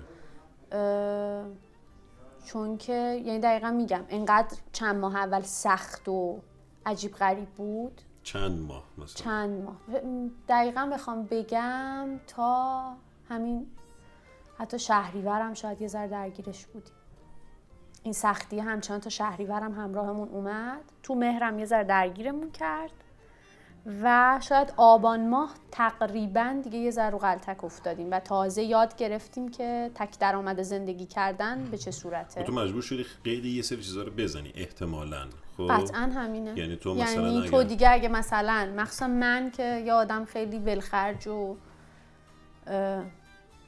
ولخرج نه به اون معنا ولی چیز بودم، راحت آدم راحت پول خرج بکنی بودم. خب اینجوری بودم که خیلی مثلا در نظر نمیگرفتم اگه یه چیزی رو دارم میرفتم سیوش بکنم، یعنی میرفتم خرج می‌کردم. این خصوصیت خیلی از ماها هست. آره. کلا و شاید الان دیگه اونطوری نبودم. الان دیگه از موقعی که کلاسم شروع شده خرجم محدود شده، یعنی دو تا اولویت پیدا کردم، یه دونه تماشای تئاتر، یه دونه هم خرید نمایشنامه است. این دو تا چیزیه که سعی می‌کنم، یعنی اگه قراره برم یه دونه کفش بخرم سعی می‌کنم کفش رو نخرم، شاید خیلی مسخره باشه، یعنی نه هدفت دیگه. آره یعنی مثلا میگن که بابا طرف از سر شکم سیری داره حرف میزنه، حالا اوکی تو یه کفشم نخر، ولی شما داری از یه استانداردی صحبت میکنی که به هر حال آقا دروغ که نمیگیم که زندگیم اینجوری بوده دیگه. اصلا زندگیم اینجوری بوده که شاید 4 ماه یه بار کفش میخریدم. میدونم آدم بیچاره تر از من یا آدم خوشبخت تر از منم وجود داره، ولی من دارم بدون سانسور آره از زندگی خودم حرف میزنم، دروغم نمیگم. و اینجوری بود که اگه مثلا یه کفشی باید می‌خریدم الان دیگه اون کفشه میرفت کنار و میگفتم آقا اولویت من اینه که من بعد مثلا 20 تا نمایشنامه بخرم و بعد 2 تا تئاتری که استادم گفته رو برم ببینم، پس اینا میان جلو و اینا رو باید برم ببینم، اونو نمیگیرم دیگه. خب قاعدت این وسط سخت بوده دیگه. خیلی سخت بود، چون که میگم اصلا یه 2-3 ماه اینجوری بود که با اینکه میدونستم که و اصلا یه موقع‌هایی من دچار عذاب وجدان بودم. خیلی جالب بود برام که مثلا میرفتم مؤسسه، شاید گفتنش جالب نباشه ولی میخوام بگم چون خیلی سخت بود، اینکه مثلا میرفتم مؤسسه ناهار رو برای مؤسسه میخوردم و مؤسسه نسبت به سوپرمارکت یا جایی که میشد غذا بگیری خیلی دور بود و بعد از خود کافه مؤسسه غذا می‌خریدی. قیمت‌ها هم عجیب غریب. و من ناهار نمیخریدم برای اینکه عذاب وجدان داشتم که یه آدم دیگه ای داره کار میکنه و من دارم از یه آدم دیگه ای پول میگیرم و انگار که احساس گناه میکردم که نه چرا تو الان مثلا باید 20 و چند هزار تومن پول یه پرس غذا رو بدی، نمیدونم یا 30 تومن پول فلان رو بدی. آره. یا آدم دیگه ای داره کار میکنه، حالا مثلا الان ناهار نخور، یه ذره دیرتر بخور، مثلا یه بیسکویت بخور، بعد میری خونه شام میخوری. خیلی روزا رو من اینجوری گذروندم واسه اینکه همش دچار عذاب وجدان و احساس گناه و همه اینا بودم که یه آدم دیگه ای داره کار میکنه و خرج خوب زندگی کردن منو میده. این حس شاید هنوزم که هنوز یه سری جاها همراه همه که همش با خودم میگم که مخصوصاً خیلی جالبه. 2 هفته پیش من رفتم به بچهای شرکت یه سر بزنم و متوجه شدم که یه افزایش حقوقی اتفاق افتاده و که اگر بودم خیلی بر خودم اتفاق خفنی میشد، چون به نسبت اون حقوقی که داشتم اگر اون افزایش روش قرار میگرفت، یعنی اصلا مهدی هم دیگه نمیخواست بره سر کار. مهدی برمیاد میشست خونه و خیالش راحت بود و من اصلا اون روز یادم نمیره، انقدر حالم بد بود که برگشتم. یه دوستی دارم کافه داره نزدیک انقلاب، رفتم پیشش و نشستم زار زار گریه کردم که چرا من کارو دوباره دوچاره اون چراه و اون اگره شدم که اگر کارو ول نمی کردم. و برگشتم خونه و خیلی حالم بد بود که تو چرا این کارو کردی. خیلی باحال بود این نکته که گفتی و یعنی تو هنوزم که هنوزه با این که فکر میکنی که یه تصمیمی رو گرفتی، اومدی انجامش هم دادی، دیگه داره تموم میشه. من 1 سال آموزشم داره تموم میشه، دارم یه اسفند ماه احتمالاً یه تئاتر دارم میبرم روی صحنه و بازی میکنم، ولی هنوزم درگیر اینم که اگه کارو ول نمیکردم شاید اتفاقات بهتری برام میافتاد. درآمدم خوب بود، شاید خیلی شادتر بودم. و آره این سختیه به هم تحمیل شد و هنوزم که هنوزه شاید وجود داشته باشه به اندازه خودش، ولی اینقدر میارزید که تو دقیقاً قید اون، نمیگم آسایش 100% در حد استانداردی که خودت واسه خودت تعیین کرده بودی و داشتید رو بزنم. آره. و بری دنبال اون چیزی که دوست داشتی. واقعی بخوام نگاه بکنم بهش، در کنار این حسای لحظه‌ای که با شنیدن مثلا ماجراهای مثل افزایش حقوق یا حالا هر چیز دیگه‌ای پیش میاد، اونا به نظرم حسای لحظه‌ایه. آره. که نمیتونی ازش هم فرار کنی. بالاخره یه سری موقع میاد سراغت و قلقلکت میده که اگر این کارو نمی‌کردی شاید شرایطت بهتر بود. اگه اون حس لحظه‌ای رو بخوای بذاری کنار و به کل ماجرا نگاه کنی، معلومه که خیلی برام حال خوبی آورده. یه بار یادم نمیره، تو همین در حین آموزش بودم که دندونم درد گرفته بود و باید حتما دندونمو جراحی می‌کردم. دندونمو جراحی کردم و خیلی حالم بد بود. فکر کنم مثلا دندون داغون، چه میدونم شب قبلش تازه جراحی انجام شده بود و خیلی حالم بد بود. دندونم هم اینجا درست نکردم، رو حساب همین بحث مالی یه دکتری دارم شاهرود که هم قیمتش بهتره، هم چون از بچگی از دندون پزشک خیلی میترسم، رو حساب این که دکتر از بچگی دکترم بوده و دوستش دارم رفتم پیش اون. 2 تا بحث مطرح بود، رفتم پیشش، برگشتیم و من باید اونجا صبح که میرسیدیم تهران 10 صبح میرسیدم به یه جای تمرین. با اینکه تازه از راه رسیده بودیم، من رفتم با مترو خودم رسوندم تمرین و وقتی برگشتم خونه مهدی خیلی حرف جالبی زد. میگم یه سری چیزا رو آدما باید بهت یادآوری کنن، چون وقتی خودت تو ماجرایی حس نمی‌کنی، فکر می‌کنی داری یه کار عادی انجام میدی. گفتش که عمرن تو بهار 30 ساله اگر بهت میگفتن که باید بری شرکت و یک ترازنامه رو ببندی، صبح جمعه بعد از اون همه مسیری که طی کردی از شاهرود اومدی رسیدی تهران و دندونت هم اون کارو کردی، دندونت هم درد داره و همه اینا، میرفتی و اونجا. و من اینو دیدم توی تو که تو با شوق و ذوق انگار که یه دو جوون 18 ساله داری میری و برای اینکه دنبال چیزی که دوست داری. و هنوزم همینه، من 2 روز در هفته الان کلاس دارم، بقیه روزهای هفته کلا تمرین دارم و همین الان که اومدم جلوی تو نشستم و این همه دارم حرف میزنم و اصلا بهت اجازه نمیدم که تو حرف بزنی، دارم از تمرین میام ولی هنوز انرژی دارم و فکر کنم که اون اتفاق خوبه همین بوده که ببین خیلی چیزایی که میگی حالا واسه من خوبه، امیدوارم واسه اونایی که میشنون خیلی چیز جذابی باشه. به این خاطر که اصلا گفتم دیگه بازم تکرار بکنیم، ماهیت این پادکست اینه که دقیقاً زندگی ماها چه خبره. و شاید خیلی با تو همزاد پنداری بکنم و احساس میکنم بکنم. من خودم تو خیلی جای صحبتت با این دقیقاً این همزاد پنداری کردم. قدرتی که عشق و علاقه به کار خب برای آدم ایجاد میکنه خیلی چیز عجیبیه، یعنی تو رو واقعا خسته نمیکنه، یعنی باعث نمیشه خسته بشی. من تو همین مسیری که معماری کار کردم و تو اون بازه‌ای که توی عراقم بودم تقریبا 6 سال یه مدت خیلی طولانیش انقدر کارم رو دوست داشتم که من یه عادتی دارم، اصلا آدم خودشیرینی واقعا نیستم، هیچ وقت تو زندگیم نبودم، مطمئن به شدت بیماری زمان دارم و از لحاظ یعنی آن تایمم. من یه بارم اتفاقا تو توییتر نوشته بودم مثلا من اگه حالا امروز البته یه 3-4 دقیقه دیر رسیدم و داشتم میزنم تو سر خودم واقعا، ولی اگه با تو 7 قرار گذاشتم اگر 7 نرسم قشنگ دیوونه میشم. خب و همیشه این اتفاق باعث میشد که من صبحم زود میرفتم سر کار، مثلا ساعت کاری 7 بود من 6 میرفتم سر کار، بابت اینکه میرفتم زودتر کارهای معمولی من انجام میدادم، یه سری برنامه‌ریزی‌ها میکردم، کارا پیش میبردم جلو. پیش میومد که من از ساعت 6 میرفتم سر کار واقعا تا ساعت 11 شب و عین این مدت زمان مثل خر کار میکردم و این کارا رو دوست داشتم و واسه خستگیم نمیشد. خب این کاری بود که معماری بود، کار یدی هم بود خیلی جاهاش، خب بخش زیادیش پای کامپیوتر بودم، بخش زیادیش پای ساختمان بودم، با این سر و کله بزنم اون سر و کله بزنم. بعد 11 که رفتم خونه دقیقاً به قول تو انقدر انرژی داشتم همچنان، خب که باعث میشد که حالم خوب بشه و اون خستگی که تو طول روز مثلا دچار شده بودم اصلا خودش رو نشون نده، حسش نکنه. این خیلی نکته مهمی که آدم کارش رو دوست داشته باشه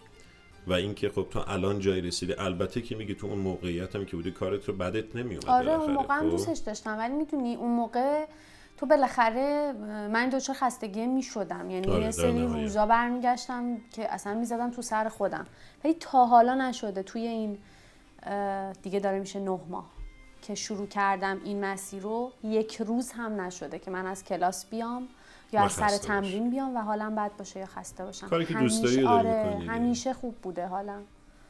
این خیلی کار باحالیه این اتفاقی که افتاده واسط. اولا که واقعا خوشحالم که این کاری که دوست داشتی رو انجام دادی، چون من خودم هنوز این جرأت رو نکردم، واقعا جرأتش نکردم و مثلا شاید اسم این اپیزود گذاشتم غم نان. خب خیلی عبارت باحالی بود گفتی کلا به نظرم، به این خاطر که این غم نان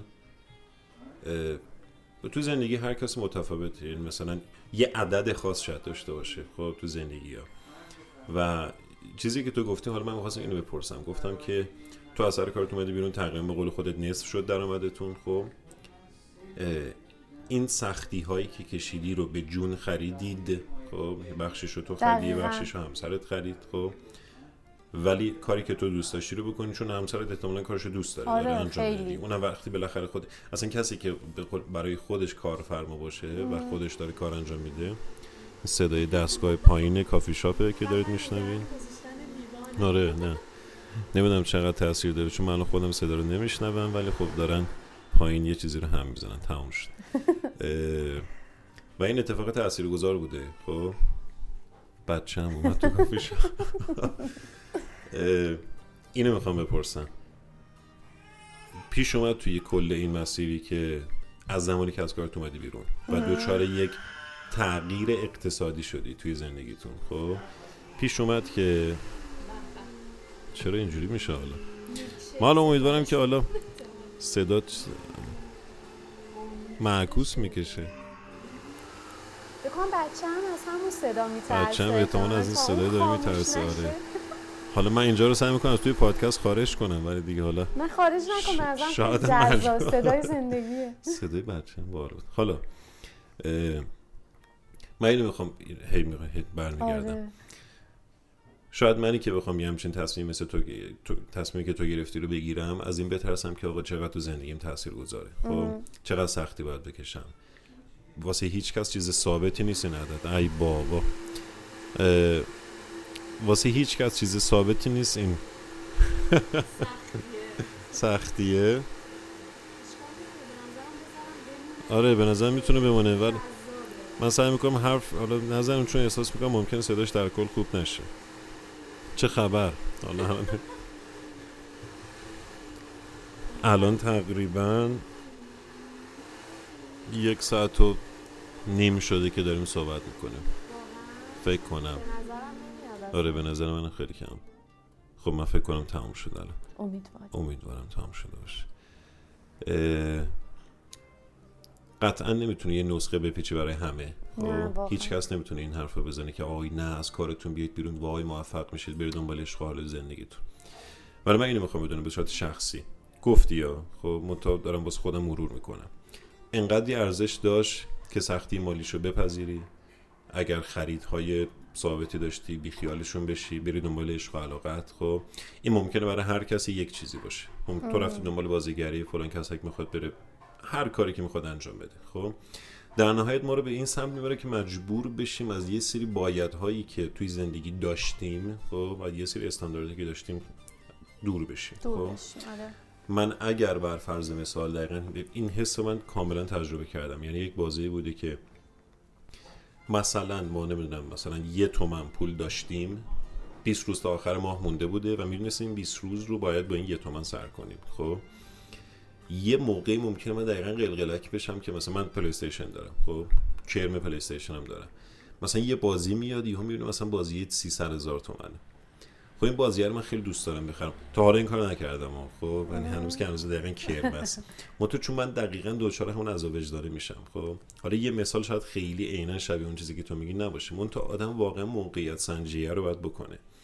برای همین میگم نمیشه نسخه رو کامل پیچید، به این خاطر که توی که کارت خوب بود همین شرایط زندگی. نمیگم خب باز منم از دور دارم میبینم. طبق گفته خودت اینا اوکی بود، این ریسکو کردی و از کارت اومدی بیرون. خب این اتفاق هم اتفاق جالبی بوده، هم اتفاق قشنگی بوده، هم اتفاقی بوده که بالاخره روزی دوست داشتی انجامش بدیم و به جای رسوندی که الان هستی. گفتی این مسیری که اومدی رو راضی هستی، حالا بالاخره یه جایش تجربیاتی قطعا داشتی. و یه چیز جالب در مورد این بچهای دهه 70 گفتی، من اینو می‌خواستم کلا بپرسم، یعنی تو ذهنم بود. فکر می‌کنم همه ماهایی که دهه 60 هستیم که اکثرا فکر کنم شاید مخاطب این برنامه باشن، جمعیاً اعتقاد داریم که دقیقاً دهه و نسل سوخته‌ایم. مثلا همین اتفاقی که الان داره میفته. اب نداره، باحاله. حالا اگرم گذاشتم که از برنامه پاکش نکردم دیگه، شما هم سعی کنید تو این گپی که آره چند ثانیه بیشتر نیست. تو هم اعتقاد داری که من اصل سوخته؟ شاید تازه به اون اندازه که نیمه اول دهه 60 نسل سوختن، ما نیمه دومیا نباشیم. من وسط 65. من 5. آره.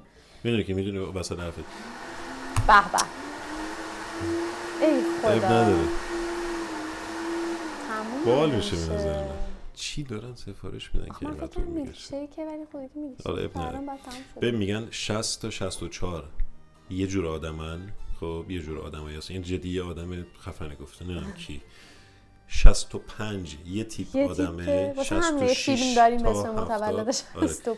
یعنی این واقعا 65 خیلی آدمای عجیب غریبی ان و حالا من خودم به این زیاد دیدم. من تا لابله من در 70 به نظر من آدمای خیلی جسوری ان، همینی که تو خیلی جسورن و اینو من خیلی بعضی وقتا تحسین میکنم. جسارت و من این بخش از به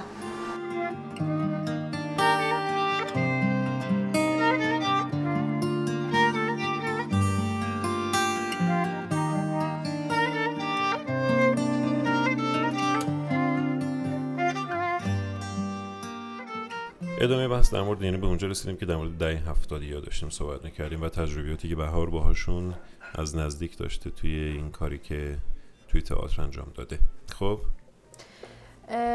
ببین حداقل راجب خودم و راجب اواخر دهه 60 شاید نتونم بگم که دقیقاً ما نسل سوخته ایم، چون که شماها که نزدیکترین به اوایل دهه 60 از نظر امکانات و اتفاقایی که حس کردیم و لمس کردیم بیشتر نسل سوخته به حساب میاد. نسل سرویس حساب میاد. آره. ما شاید خیلی از لحاظ امکانات توی سختی نبودیم و شاید خیلی اتفاقات سخت و تلخی رو از سر نگذروندیم.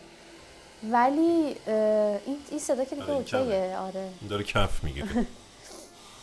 شاید آب جوش دستگاه هم صدا میده. ولی از لحاظ این که از نظر باز من میرم دوباره تو همون فازه که همه رو مقصر میدونم جز خودم، ولی واقعا میگه خب مقصرن دیگه. خب چرا فکر میکنه خودت مقصر نیستی؟ من تو این جرفت خیلی مخالفم، من از دور دارم ببینم. طبیعتاً ببین این اتفاق دقیقاً شاید تو نسل ما میفته. الان دهه 70 من دیدم که دارم میگم خب اگه مامان باباش چه چیزی بگن و خودش نخواد اصلا تو روشون وای میسه. خب ما این کار نمیتونستیم. نمیتونستیم که آره دیگه، یه بخشی هستش که خب نمیتونستیم. یعنی اینجوری بود که ماهیت نسل ما اینجوری بود متاسفانه. اینجوری بود که وقتی به من میگفتن این، میدونی وقتی مثلا پایان سال اول من میام مطرح میکنم که من میخوام حسابدار رو ول کنم و یهو همه هجوم میارن که چرا میخوای این کارو بکنی فلان فلان فلان.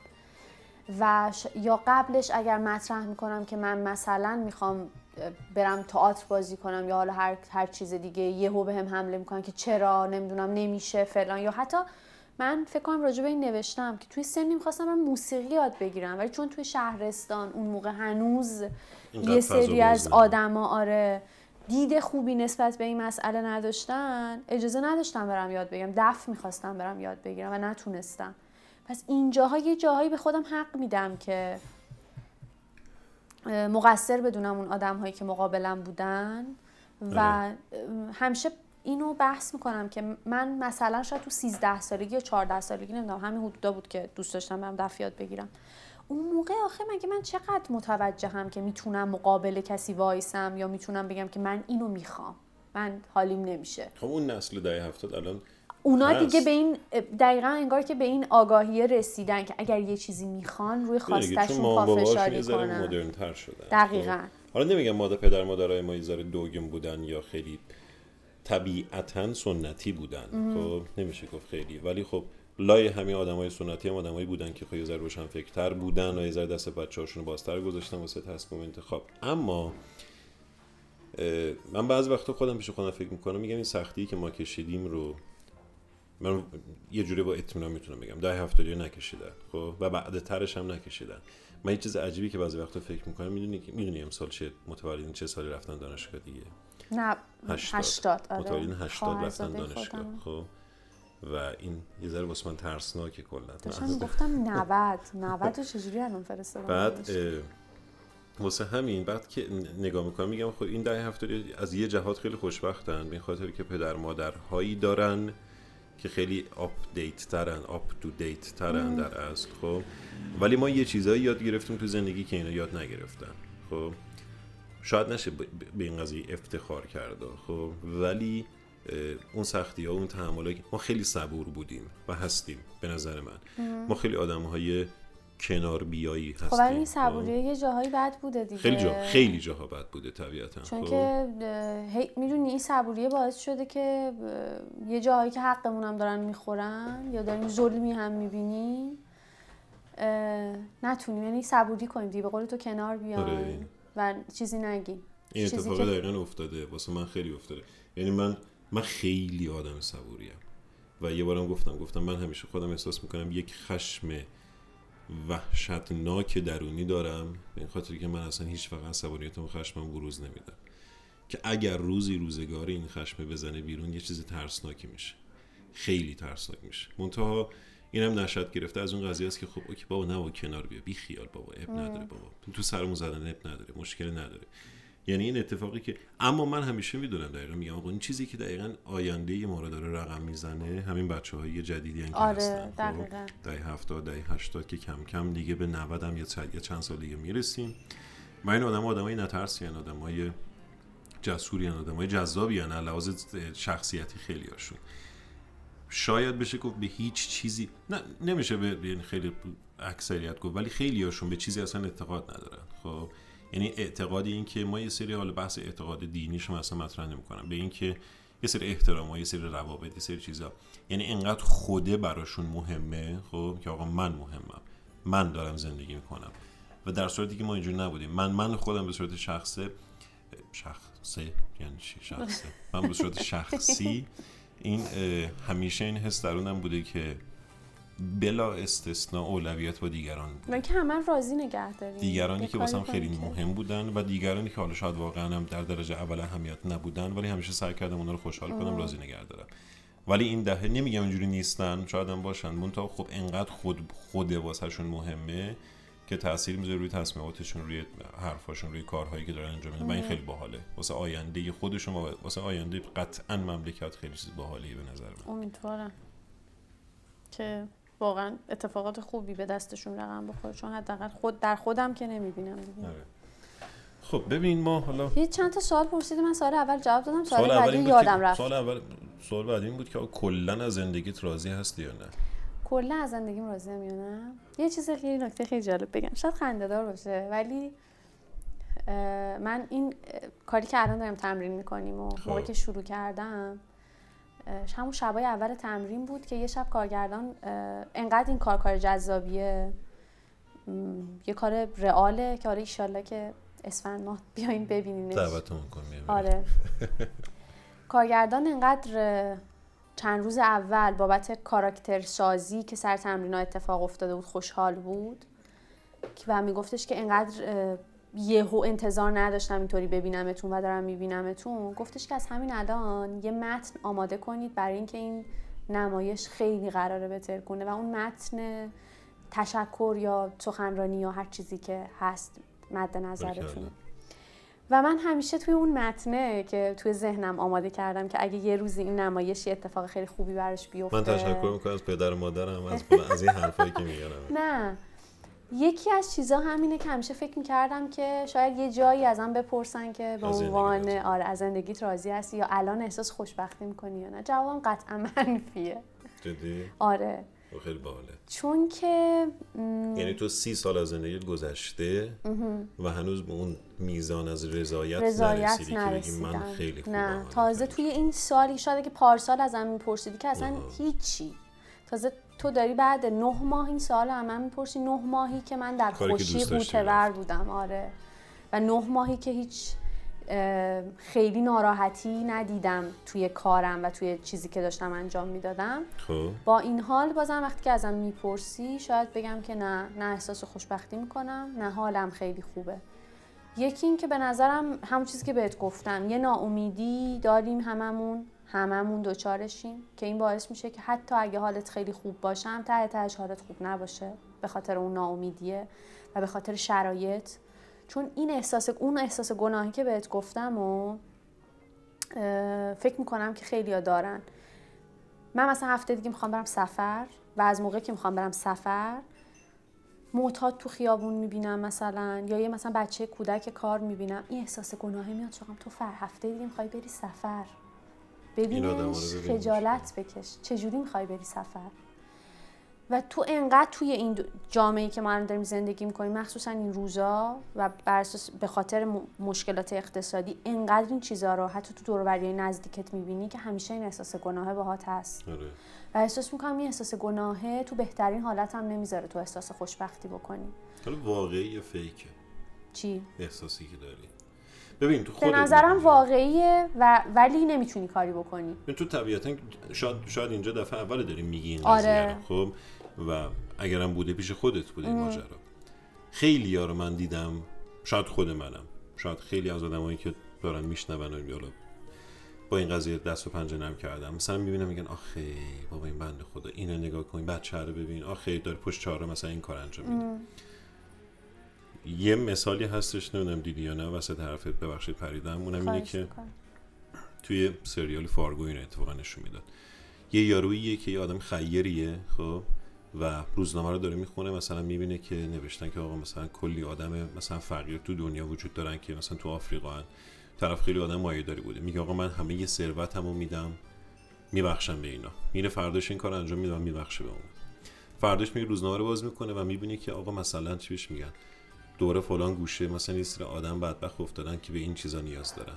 میگم من خونمم میرم میفروشم هر چی دارم، کلا دیگه هر چی دارم میدم میبخشم به اونم. میره فرداش این کارو میکنه و دوره روزنامه رو باز میکنه، میبینی که آقا مثلا یه آدمی افتاده کلیه نیاز داره. خب میره فرداش کلیه‌اش رو اهدا میکنه به اون. فرداش روزنامه رو باز میکنه دوباره میبینی، یعنی این پروسه و اون لوپ بدبختی که توی همه جا وجود داره تموم نمیشه. آره میگم الانم دارم همینو گفتم شاید نتونم کاری بکنم. آره. یعنی میبینم احساس گناه همراه همه. آره. ولی کاری نمیتونم بکنم. به قول تو شاید گوشه کنار یه کارایی هم شاید یه سری موقعا انجام بدیم تا حد توانمون، ولی تو نمیتونی ریشه کنش بکنی یا دیگه نبینی. میدونی من دارم از یه کلیتی حرف میزنم که دوچارشیم. این که فقر وجود داره، این که تو نمیتونی فقر رو از بین ببری شاید یه واقعیتیه. من شاید خیلی هم سوادم نرسه به این که اصلا میشه فقر رو از بین برد یا نه، اصلا میشه فقر نباشه یا نه توی اقتصادی، و تو چه میدونم یه همچین شرایطی رو نبینی یا نه، اینو نمیدونم و احتمال زیاد شاید اصلا نشه هم اتفاق بیفته. تو هیچ جامعه به نظرم نمیشه از بین برد، یعنی جامعه هایی که ما آشناییم باشه. تو میگم انگار اینجوریه که تو این شرایطی که الان ما داریم زندگی میکنیم، مخصوصا گفتم بحث اقتصادی انقدر فراگیره، یعنی دیگه اصلا بحث یک فقیر یا دو فقیر نیست، یه چیزیه که تو احساس میکنی حال کل مردمت خوب نیست، حال کل آدمای دور و برت خوب نیست، همه حالشون بده. مثلا اون 10 روزی که مثلا اینترنت نداشتیم همه از هم بی‌خبر بودن و اصلا همه حالشون بد بود، بحث بی‌خبری هم نبود، حتی آدمای نزدیکت هم که میدیدی همه حالمون بد بود. حال جامعه کلا نابود شده بود دقیقاً دیگه، اصلا همه افسرده شده بودن و احساس می‌کنم که حداقل برای خود من هیچ موقع توی این شرایط توی این شکل هیچ موقع احساس خوشبختیه به وجود نمیاد. خب این منجر به این شده که مثلا تصمیم بگیری مهاجرت کنی؟ منجر شده به اینکه تصمیم، یعنی بهش فکر کنم که مهاجرت کنم، ولی مشکل اینجاست که ولی مهاجرت رو فرار میدونی یا اینکه نه؟ دقیقا همینه دیگه، یعنی اینجوریه که تو دوباره دوچار، یعنی بر خودم اینجوری بوده موقعی که به مهاجرت فکر کردم، دوچار احساس عذاب وجدان و احساس گناه شدم. چرا؟ چون خانواده‌ام هنوز دارن اینجا زندگی میکنن. آره. چون پدر مادرم هنوز اینجان، خواهرم اینجاست، برادرم اینجاست، خواهرزاده‌هام اینجان. و همش داشتم فکر میکردم که خب حالا مثلا من الان رفتم و منم یه اتفاق، چون میدونی من همیشه با همسن و ساله خودم که صحبت میکنم میگم تو این سن اگه توی 30 سالگی یا بعد 30 سالگی تو مهاجرت کنی، به نظرم مهاجرت بر خودمون نیست، بر یه نسل بعدمونه. قطعا همینه، کاملا موافقم. قراره تو بری اونجا بچه دار شی و داری یه آینده بهتری بر بچت میسازی. درست دیگه، تو 30 سالگی یا بعد 30 سالگی قرار نیست یهو یه اتفاق خیلی خفنی بر تو بیفته. شاید بیفته، ولی به نظرم باید خیلی آدم خفنی باشی که برات این اتفاق بزرگ بیفته. برای من آدم معمولی اگر مهاجرت کنم قرار نیست خیلی اتفاق بزرگی بیفته. قراره برم توی جامعه‌ای که امنیت روانی، اقتصادی یا هر چیز دیگه‌ای دارم و بچه من در آینده خوشبخت بشه. همینه. خیلی نکته درستیه اینی که میگی. و تو موقعی که داری به این مسئله فکر می‌کنی میگی که اوکی من دارم یه آینده بهتری می‌خوام، برم یه آینده بهتری برای بچه‌م بسازم. ولی عزیزام اینجان و اگر پس فردا اینجا اتفاقی بیفته، جنگ بشه، نمیدونم قحطی بشه، نمیدونم فقر یهو داغون بکنه ملت و همه چی یهو خیلی گرون بشه یا هر چیز دیگه ای، اونا هن که دارن سختی میکشن و تو و برای خودم اسمش رو میذارم فرار. نمیگم همه کسایی که مهاجرت کردن فرار کردن، ولی برای خودم شاید اینطوری باشه. ولی یه سری موقع واقعا به آدم فشار میاد، یعنی مثلا تو اون 10 روزی که اینترنت قطع شده بود من همش فکر میکردم که چرا من موندم، دوباره دچار اون اگره شدم که اگر 5 سال پیش میرفتم الان دیگه سوار زندگیم شده بودم و سوار کار بودم و نمیدونم فلان و توی شرایط خوبی بودم، چرا نرفتم؟ دوباره دوچار اون عذاب وجدانه شدم که کاش زودتر انجامش میدم و الان دیگه فایده ای نداره. تا من بخوام برم دنبال کار مهاجرت 2 سال همینجوری طول میکشه و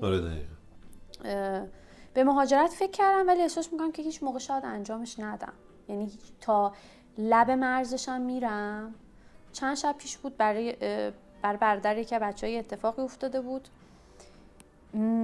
که دوره از اینجا و نمیتونست کاری بکنه و وقتی من شنیدم اینو که تو از برادرت دوری و یه اتفاقی براش افتاده و تو نمیتونی کاری بکنی و نمیتونی کنارش باشی، اینقدر گریه کردم. با اینکه برادر من که نبود، برادر دوستم بود، ولی اینقدر گریه کردم که همش داشتم گفتم که داشتم برای اون دوستم، یعنی واقعا بر خودم گریه نمی‌کردم، داشتم برای اون گریه می‌کردم که توی یه شرایطی هستی، یه اتفاقی افتاده که نمیتونی کاری بکنی، دستت به هیچ چی بند نیست و ناراحت بودم از شرایطی که توشم. و خیلی جالبه، خیلی شعاره، ولی این چیزیه که مهدی همیشه میگه و من همیشه بهش میگم که تو آدم شعاری هستی و اوکی باشه، چی میگن؟ تو خوبی و باش تا صبح دولتت بدمد. میگه ما میتونیم همه چی رو تغییر بدیم. میگم آخه تو چجوری هنوز تغییر امیدواری؟ حتی اون شب که من داشتم گریه میکردم به خاطر این مسئله و داشتم میگفتم که آره یه همچین اتفاقی افتاده و اون آدم دستش نمیرسه که کاری بکنه، داشت میگفتش که تو با این روحیه اصلا میتونی بری اینقدر حرف مهاجرت میزنی، چون یکی از کسایی که خیلی مخالفه با این مسئله خودشه که میگه من اگه بتونم کاری بکنم همینجا میتونم کاری بکنم، اونور نمیتونم کاری انجام بدم، پس زیاد به رفتن فکر نمی‌کنم، من آدم رفتن نیستم. و داشت میگفت تو با این روحیه اگه پس فردا، با اینکه من اصلا آدم اول صحبتمون هم هنوز اینو شروع نکرده بودیم، بهت گفتم من اصلا آدم وابسته به خانواده نیستم، اصلا خیلی آدم مستقلیم و توی روحیه نظامی بزرگ شدم، اصلا خیلی هم ارتباط هممون همین شکلیه، من با برادرم، با خواهرم، حتی با پدر و مادرم، بینمون اینجوریه که همدیگر خیلی دوست داریم ولی اینطوری نیستیم که هر روز قرار باشه با هم حرف بزنیم، هر روز از هم خبر داشته باشیم. آره خیلی ارتباط دورادور ولی صمیمانه، همین اینجوریه. پس یعنی خیلی دچار اون وابستگی نیستم، ولی احساس میکنم که آدم مهاجرتم در نهایت نیستم، مگر اینکه میگم یهو دیگه ببرم، مثلا همین بهت گفتم یه سری موقع جوگیر میشم و یه کاری میکنم که خودم هم توش میمونم، یهو تصمیم بگیرم که نه واقعا دیگه نمیتونم. خب این بریدنه برمیگرده به همون بحث دیگه که باز واسه همه آدم متفاوت. خب من خودم دارم به مهاجرت فکر میکنم، بهتم گفتم، ولی فعلا فکره دیگه همش همه ما من به نظر هممون فکر کردیم، من به نظر دقیقاً هممون داریم این قضیه فکر میکنیم. آره. با توجه به شرایطی که حالا زندگی هممون داره. یکی از چیزایی که باز من به نظرم همه بهش اذعان دارم و احتمالا موافقم با این قضیه اینه که ما یکی از بزرگترین دردامون درد فقر فرهنگی خود ماست. خب اوکی اصلا کاری به بالاها ندارم که چه مشکل داریم، ما داریم در سطح جامعه خودمون الان داریم صحبت میکنیم، مشکل تو همه جامعه ها وجود داره، جوامع. و وقتی من حرف خیلی درستی زدی به این خاطر که من میدونم که اگر روزی روزگاری منم بخوام مهاجرت بکنم یا تو مهاجرت بکنی یا آدم هایی که از نسل ما هستن، شاید در مرحله اولش فرار باشه از اینجا و در مرحله بعدیش که مهمترین نکتهش همون هستش، ساختن یه آینده خوب واسه بچه‌شون. خب واسه بچه‌مون. و این نکته از یه جهت میتونه خیلی قوی باشه به این خاطر که آقا من اصلا نمیخوام بچم تو این شرایط زندگی بکنه، خب و این طور به این سمت سوق بده که اوکی من واسه نجات جون بچم هم شده باشه این کارو میکنم. حرفی که خودت زدی، برگشتی گفتی که آقا من از مامان بابام الان شاکیم که چرا این کارو نکردی. شاید تو اگر 20 سال دیگه همینجا بمونی و به دنیا بیاد بچت و اینو برگرده همین حرفو به تو بزنه که چرا موقعی که میتونستی بری نرفتی. بر همینه که من یک بین حرفت این که به خودم قول دادم وقت تا وقتی که تو ایرانم اصلا به بچه دار شدم فکر نکنم. خب آره ببین این هم یه قول خوبیه هم یه ذره شعاریه. به خاطر که فکر می‌کنم که اتفاق واقعا تمام تلاشم می‌کنم که اتفاق نیفته. خیلی هم منم شنیدم که در این حرفا میزنن و واقعا این صحبت میکنن. از یه جهت حرف درستی شاید باشه، از یه جهت هم دیگه ببین تو مثلا اگر کسی 15 سال ازدواج کرده رو کراستش بخوام بگم بدن آدم تا یک دوره‌ای اصلا کشش داره. خب و از یک بازه به بعد من میدونی یکی از بزرگترین ترس‌های خودم چیه و یکی از علاقه هام مواظب با این قضیه اینه که من علایقم، من چقدر بد حرف میزنم، ادبیات فارسی قشنگ گند زدم بشه.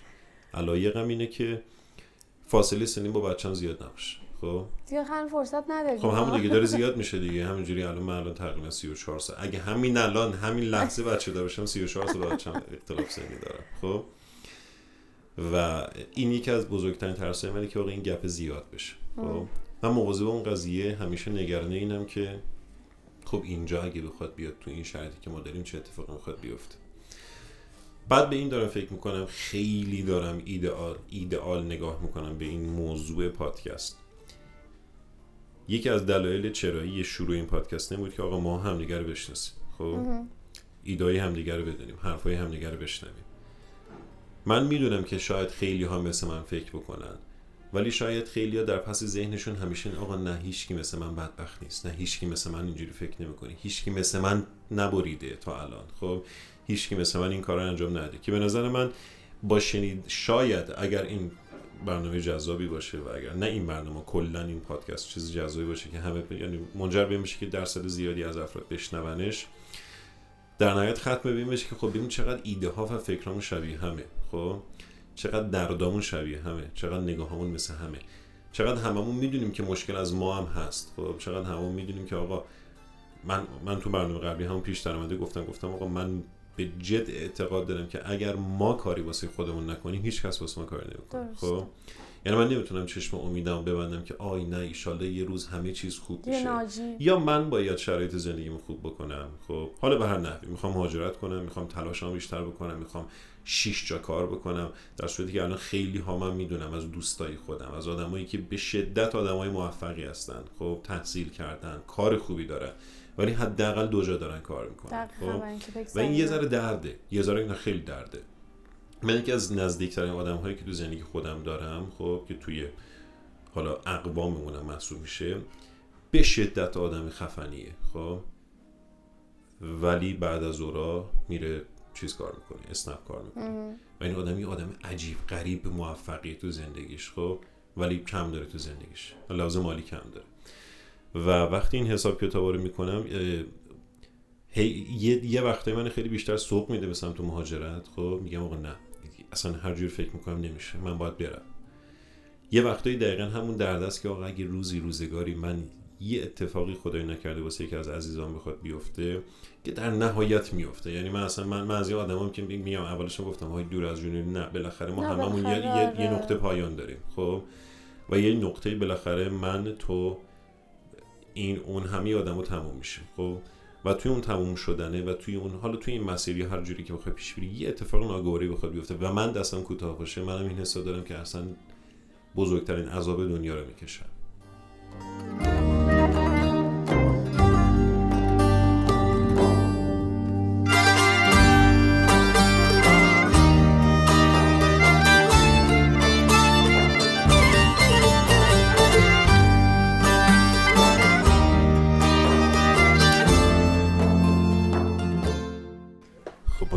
یک کات دادیم، خیلی صحبتمون طولانی شده، امیدوارم که واقعیتش جذاب بوده باشه. من که گفتم واسه خودم جذاب بود شنیدن حرف یه آدم دیگه که واقعا یه آدم بالا راحت بگیم غریب است و میشینیم با هم دیگه صحبت میکنیم رو داره هم دیگه، به نظرم خیلی جذابه. و اینکه اتفاقایی که تو زندگی همه آدما داره میفته و چقدر ممکنه شبیه باشه به زندگی ما بخشیش و چقدر ممکنه چیزی باشه ما بهش داریم فکر میکنیم، یه بخشش هم کاملا ممکنه متفاوت باشه.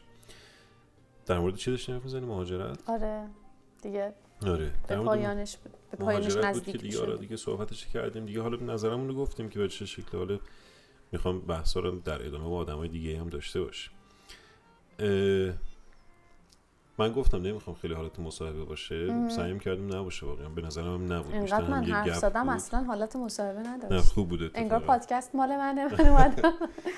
ولی چند تا سواله از این سوالایی که تریپ مهران مدیری هستش مثلا تو حالا عاشق شدی نه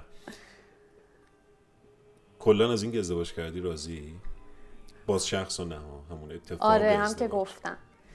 ببین این یه چیزیه که نمیخوام بازم بگم همه، احساس می‌کنم خیلی هامون دوچارشیم که راضی نبودن از شرایط فعلی و آرزوی یک شرایط جایگزین، یعنی تو هر چیزی، نه تنها ازدواج، همون چیزی که گفتم دیگه، همون اگره، همون درگیریه. رو این حساب احساس میکنم خیلی ها این حسو دارن که فکر میکنن که اگر ازدواج نمیکردن و مجرد بودن میتونستن موفق تر باشن و من هم از این قاعده مستثنا نیستم. اما داره اماش میدونی چیه؟ من میخوام همینجوری نگه دارم. این حرف شاید درست باشه، اما توی این مسیر با یکی همراه شدی، خب که حالا الان همسرت، خب اگر این توی همراه شدن یه آدم پایه، من یکی از سوالام همین بود، گفتم میخواستم اینجوری بپرسم که به نظر تو توی ازدواج یا توی رابطه، اصلا نمیگیم ازدواج، توی یک رابطه مهمترین چیز چیه؟ خب تعهد همراه بودن است، نمیدونم پایه بودن است، درک متقابل دو نفره، رابطه، نه سکس، خب مهمترین چیزی که میتونه تأثیر بذاره که اوکی من از این ازدواج راضیم، خب و حتی دیگه اصلا به این فکر نمی‌کنم که چون این آدمی که الان پیش من هست همونی که باید می بود و این آدم انقدر با من پایه است، انقدر با من همراهه که با هم داریم یه سری از مسیرهایی رو، یه چیزایی رو من فکر می‌کنم، یه چیزایی رو اون، یه چیزایی با هم ترکیب شده که داریم موازی با اون قضیه می‌ریم و یه چیزایی به یه چیزای باحالی داریم میرسیم. خب به اینش فکر کردی تا حالا که چه چیزی فکر کردم؟ می‌خوام بهت بگم که شاید الان اگه بخوام بگم مهمترین بر خودم همون همراهیه بوده. و واقعا مهدی اینجوری بوده، همراه آره دیگه. بوده. یعنی هیچ دو طرفه بوده به نظرم. خب. آره یعنی یه چیزی بوده که ببین یه اتفاقی که حداقل من تجربهش کردم اینه که ما به شدت شخصیت‌های مستقلمون رو هنوز داریم جفتمون.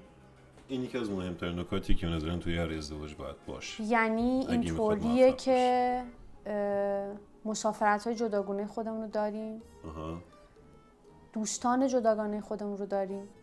یعنی همه دوستامون مشترک نیستن. با اینکه من و مهدی هم دانشگاهی بودیم. خوب. خیلی دوست مشترک داریم. یعنی هم من تو کتم نمیره که تو تجربی خوندی.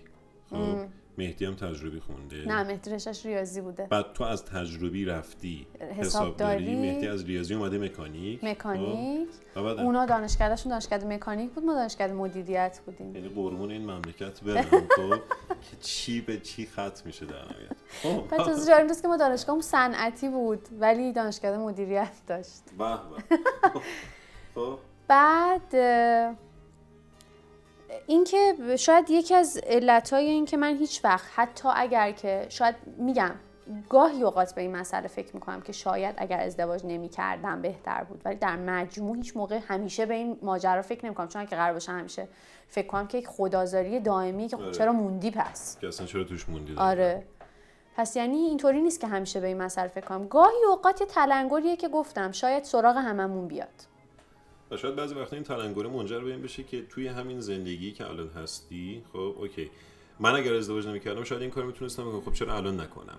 و این الان نکردنم به همینجا ختم میشه که اگر پارتنرت، من نمیگم ازدواج کلا دیگه، خب مثلا رابطه، اگر پارتنرت اینقدر با تو همراه باشه و اینقدر خود تو رو بپذیره و تو هم دقیقاً همونطور، خب که انگار هیچ دست و پاگیری واسه همدیگه ایجاد نکنید، خب چرا که نه شاید آره. بتونی بیشتر کمک بکنی، کاتالیزور میشه. آره یعنی تسریع کننده اساسا. شاید تو یه جایی که تو داری تنها فکر میکنی و تو داری پیش میری جلو، وقتی ناخودآگاه وقتی ازدواج میکنه آدم و توی رابطه وارد میشه، من خیلی معتقدم که واقعا بعد از این مدت دو نفر خیلی شبیه هم میشن با اینکه مستقل هست شخصیتشون، و این شبیه شدن یه جایی رو ممکنه کمک بکنه که آقا اگر من دارم به یه چیزی فکر میکنم تو یه جای قضیه رو تو نمیبینی، منی که مثلا همسرت هم دارم اون جای ماجرا رو میبینم و به تو ممکنه یه خطی بدم که تو اصلا کلا خطت هم، یعنی اون فکرت یه ذره اصلاح بشه و در نهایت منجر به بهتر شدن اون ایده بشه. خب دقیقاً من منکر آره من منکر این ماجرا نمیشم که شاید همراهی که من الان دارم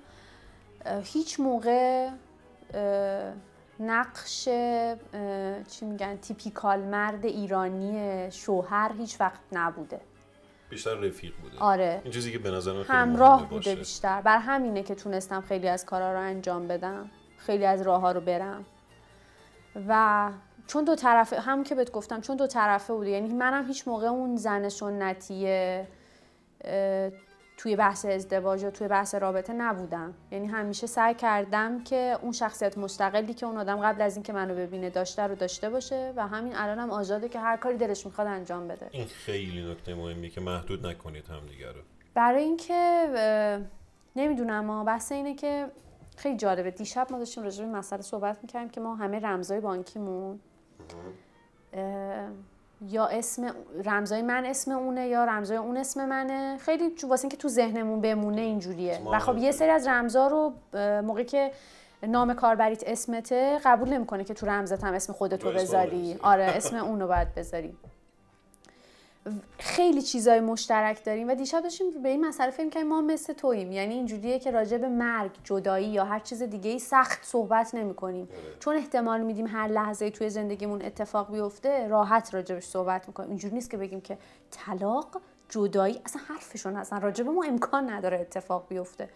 نه، چون همیشه خودمون با خودمون میگیم که واقعا شاید 10 سال دیگه یه روزی از خواب بیدار بشیم و فکر کنیم که ما دوتا الان دیگه نمیخوایم با هم زندگی کنیم یا الان دیگه نمیخوایم مسیر رو ادامه بدیم. این نکته مهمیه که آدم به این بلوغ فکری برسه.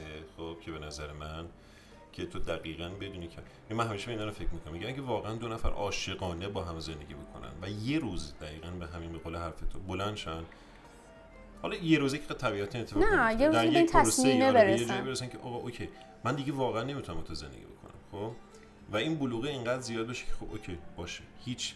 ببین شاید قبلا قبح بود، من نمیگم الانم قبح نیست، واقعا طلاق مثلا جذابی نیست، طبیعتاً چیز خوبی نیست، شاید هم یه شکست بشه تو زندگی هر کسی، شاید هم از وقتایی پل پیروزی، ولی اگر واقعا دو نفر به این بلوغ فکری برسن که اوکی تموم شد باشه تو رو بخیر منو به سلامت بریم دنبال زندگیمون، خیلی چیز باحالی میتونه باشه. خب اون بلوغه خیلی مهمه و این به نظر من از این نشأت میگیره که دو نفر با هم رفیق باشن، دو نفر با هم پایه باشن، خب و اگر دو نفر به هم متعهد باشن، همراه باشن، همدیگر رو درک بکنن، شاید هیچ وقت به اینجا نرسه، مثلا به این نقطه پایانه. خب این اتفاق ممکنه بیفته خب در نهایت و به نظر من خیلی مهمه که اون دکمه‌شو نزنیم. نه حواسم هست دارم با این گیره بازی می‌کنم. به نظر من خیلی نکته مهمه که دو نفر با هم اینجوری باشن، این اتفاق بیفته تو زندگیشون و تو زندگی شما افتاده. به نظر خودم شاید داره، میگم کم و کاستی زیاد داره، خیلی جاها از هم ذله میشیم، خیلی جاها من به خودم لعنت میفرستم، خیلی جا شاید اون به خوش لعنت بفرسته. میدونی این که بیای صبح بشینی صحبت کنی بگی ما دیشب داشتیم راجع به این مسئله شوخی می‌کردیم که اگه یه روز بخوایم جدا بشیم چه سختی داریم رو عوض کردن این رمزا، و شاید اصلا عوض کردن این رمزا اجازه نده ما اصلا جدا بشیم چون خیلی کار سختیه جدا کردن همه این چیزا از هم. خیلی شوخی چیزی بود ولی داشتیم به شوخی پیش می‌رفتیم و می‌خندیدیم. بحث اینه که یه موقعی تو مثلا یه سری زندگی‌ها رو می‌بینی و میگی که و اینجوریه که ما تو زندگیمون هیچ موقع راجع به جدایی حرف نزدیم، ما همیشه حالمون خوب بوده، ما همیشه با هم در نهایت احترام رفتار کردیم، ما همیشه عاشق هم بودیم. من همیشه کسی بودم که گفتم آقا نه تو زندگی ما این خبرا نبوده، ما به جدایی فکر کردیم، ما دعوا کردیم، ما یه جاهایی احساس کردیم از هم دیگه بدمون میاد، یه جاهایی احساس کردیم اشتباه کردیم. به نظرم پکیجه، مگه میشه تو توی یه رابطه‌ای باشی و یه سری بالا پایین نداشته باشی؟ نمیگم همه دوچارشن ولی برای خیلی‌ها شاید اتفاق افتاده واقعا به نظرم نباشه و نمیتونی بگی که نه اتفاق نیفتاده و هیچ وقتم نبوده و هیچ وقتم نخواهد بود. این چیزیه که برای ما بوده تو زندگیمون و هی هم که داریم جلوتر میریم سعی میکنیم که کمتر سخت بگیریم، یعنی اگر که بحثی پیش میاد یا اتفاقی هم میفته سعی میکنیم که میگم دیگه، چون دیگه زن و شوهره انگار نیست دیگه، انگار دوتا آدمن که دارن با هم زندگی میکنن و تصمیم گرفتن که از یه چیزای توی یه چیزایی مشترک باشن، یه کارایی رو با هم انجام بدن، یه جاهایی با هم برن. این طبیعت زندگی آدمه بالاخره، خط ببین میشه که همه، حالا شاید همه در نهایت ازدواج نکنن ولی ازدواج کردن هم یک بخشی از زندگی که آره. تو شاید در نهایت اون تیکش هم باید بزنم اوکی من ازدواج کردم، خب مرحله بعدیم چیه و اینی که تو داریم خیلی باحالیه، یعنی این نوع نگاهی که دارید به نظر من خیلی چیز باحالیه و خیلی خوشحالم که واقعا منم بخشی از نگاهی که دارم یه همچین چیزی، یعنی من الان خودم دارم میبینم که خب واقعا مثلا تو و مهدی میگی یا مهدی. به نظرم مهدی خیلی آره. جذابی نشد نمیشه کلا همه اینجوری سرچ آره. اصلا اون که دو تا اسم داره، همه به اسم دومش صداش میزنن ولی آره. من به اسم شناسنامه‌اش صداش میزنم چون تو دانشگاه باهاش آشنا شدم، با همین اسم شناختمش. من به 700 تا اسمش زدم، حالا 700 تا نه دیگه، من محمد بهم میگن، دودو بهم میگن، نوبی بهم میگن، نوبهار بهم میگن، محمدم بهم میگن، یعنی خدا نمی بعد نه ما بین دو تا درگیریم، مختلف تقسیم میشه. خب ببین برای اینکه دیگه خیلی هم طولانی نشه من حالا یه سوال دیگه بپرسم. کلا آدم روکی هستی تو زندگی؟ من نه. روک به من نبودم و یه مدتی شدم بعد دیگه روک آخه چه مدلی؟ ببین من آدم حاضر جوابیم. نه این روک نمیشه بهش گفت. نمیدونم. روک در این حد که تو واقعا اون چیزی که به ذهنت میرسه چه خوب چه بد بگی. تو روی طرف بگی. و اصلا من فکر نکنی که اون مثلا بهتره هر این قضیه رو نگه. خیلی جا سعی کردم باشم، من فکر میکنم که باشم، توی جمع دوستام احساس میکنم که هستم. شاید در حالت کلی آدم روکی نباشم، یعنی حتی یه آدم غریبه رام دیدی یه سریا روکن، شخصیتش روکه، فرقی نمیکنه جلوش کی نشسته، نظری که داره رو میگه. من نسبت به دوستان و نزدیکانم شاید اینطوری باشم که اگه یه حسی داشته باشم یه چیزی بخوام بگم و راحت بیان بکنم، ولی نه، نسبت به همه اینجوری نیستم. به نظر کلا کار باحالی یا نه؟ من خودم بین یک دوراهی ام تو این موضوع. ببین آخه نحوه بیان کردن مهمه، حتی فکر کنم بی‌ادبانه نه. آره دقیقاً، ما مثلا یه سری بی‌ادبه کلا. آره یه سری آدم روکن بدون اینکه در نظر بگیرن که چیزی که دارن میگن چه تأثیری میذاره در آدم مقابلشون و اصلا درسته الان گفتنش یا نه، شاید تو بتونی که بعداً بگی، یه توی شرایط دیگه حرفو بزنی. من خیلی همچه آدم نیستم که بتونم شرایط بسنجم، کلا تو زندگیم آدمیم که همون لحظه هر حرفی میاد به ذهنم و میزنم. خیلی جا هم گند زدم بابت این مسئله. کاملا میفهمم چی. هر چیز به ذهنم میاد مینویسم، هر چیز به ذهنم میاد و میگم و بعدم هست. اگر که به این بلوغه، به همون چیزی که خود گفتی، به اون بلوغه رسیده باشی که بدونی یه چیزی رو باید کجا و تحت چه شرایطی بگی و بتونی بسنجی که چه تأثیراتی میذاره، به نظرم خوبه روک بودنه. آره، چون یه سری موقع، هفته پیش بود یا 2 هفته پیش، من یه فسنجونی درست کرده بودم. افتضاح؟ نه، خیلی به نظر خودم خوشمزه بود، فقط ترش بود خیلی. شما فسنجون و شیرین نمیخوریم، ما مرس میخوریم. فسنجون ما ترش میخوریم. بعد من خیلی این غذا رو ترش کرده بودم. سر سفره نشسته بودیم، من سرم آوردم بالا و با یه لبخند خیلی گشاد و بازی گفتم که غذام خیلی خوشمزه شده بود، خیلی فسنجون خوشمزه ایه. مهدی سرش آورد بالا، یه نگاه بهم کرد، گفت بعد یه زن نگاش کردم، گفتم نوچت واقعیه؟ گفتش که آره واقعا غذاتون قدری که الان داری ذوق میکنی خوشمزه نشده بود. گفتم داری این حرفو به من میزنی، غذای من خوشمزه نشده بود، این فسنجون خوشمزه نبود؟ گفت نه. بعد شروع کرد توضیح دادن به صورت منطقی که به این دلایل دارم توضیح میدم که این غذا خوشمزه نبود، این ایرادا رو داشت. از دید خودش دیگه دقیقاً دیگه. و من اینجوری بودم که باشه دارم برات. اوکی. دارم سرویس. میدونی اون داشت منطقی توضیح میداد و نظرش رو داشت به صورت روک بیان میکرد و حقم، یعنی حق بود، حق باهاش بود، اینکه واقعا اون غذا ترش شده بود و داشت درست میگفت، ولی من شاید تو اون شرایط نمیخواستم بپذیرم چون به نظرم خیلی خوشمزه شده بود. این مثال خیلی جالبیه که میشه تعمیمش داد به خیلی چیزا دیگه. آره و این همیشه تو ذهن من همینجوری مونده و هر بارم مثلا هر جا هم میریم مهدیم که قضیه اون فسنجون انقدر ذوق کرده بابت اینکه اون لبخند منطقی. چون انقدر اون لبخند یهو جمع شد، قنچه شد با شنیدن یه نوچ که خیلی صحنه جالب بود، مثلا اگه دوربین بود و فیلم میگرفتن خیلی چیز بامزه‌ای بود. این روک بودنه گاهی اوقات کمک میکنه به اینکه مثلا من دفعه بعدی دیگه فسنجون اونقدر ترش درست نکنم و اگه شاید اگه بهم نمیگفت، دفعه بعدی که مهمون داشتیم فسنجون اونقدر ترش درست میکنم که مهمونا روشون نمیشد بهم چیزی بگن و به زور اون غذا رو میخوردن. خب ببین یه چیزی که به نظر من توی فرهنگ ما خیلی جا داره اون بحث تعارف است. خب ما خیلی وقتا تعارف داریم با هم دیگه، اصلا این چیز واضحیه اصلا، یعنی و یه تعارف احمقانه ایه، یعنی فکر کنم خود طرف روبرو هم میفهمه که تو داری تعارف میکنی ولی بس آقا نه خواهش میکنم نه خیلی عالیه اصلا. و این به نظرم تو هیچ جای دیگه دنیا نیست. خب ما حالا نرفتم دنیا رو بگردم ولی حداقل تو فیلم، کتاب، این برام آدم میبینیم اینجوری نیست. خب یعنی اصلا فرهنگ تعارف که خیلی جالبه، توی خیلی از این توریستام که میان تو ایران بعضی را آدم میونه صحبت میکنن کلمه تعارف یاد گرفتن یه چیز عجیبیه. خب و ما خیلی زیاد داریم قضیه رو و این تعارف کردنه. اگر دو نفر حالا یا یه جامعه کلا، نمیگم دو نفر، به این نتیجه برسن که آقا اون آدمی که آدم روبروی من، حالا هر کسی میخواد باشه، دوست، رفیق یا آدم کاملا غریب است، یک آدمی با یک دنیای بسیار متفاوت، با یک ایده‌های بسیار متفاوت، با یک افکار متفاوت که میتونه کاملا با هر چیزی که من میگم مخالف باشه و این حقو داره خب با ما مخالف باشه. من به هیچ وجه باش اصلا یعنی منطقم اصلا به من شاید اجازه نده که اصلا جبهه بگیرن نسبت به این آدم. اوکی یه آدمی که با من کاملا خب نظرش فرق میکنه دیگه، خب ولی ما هنوز به اون سطح از چیز نرسیدیم.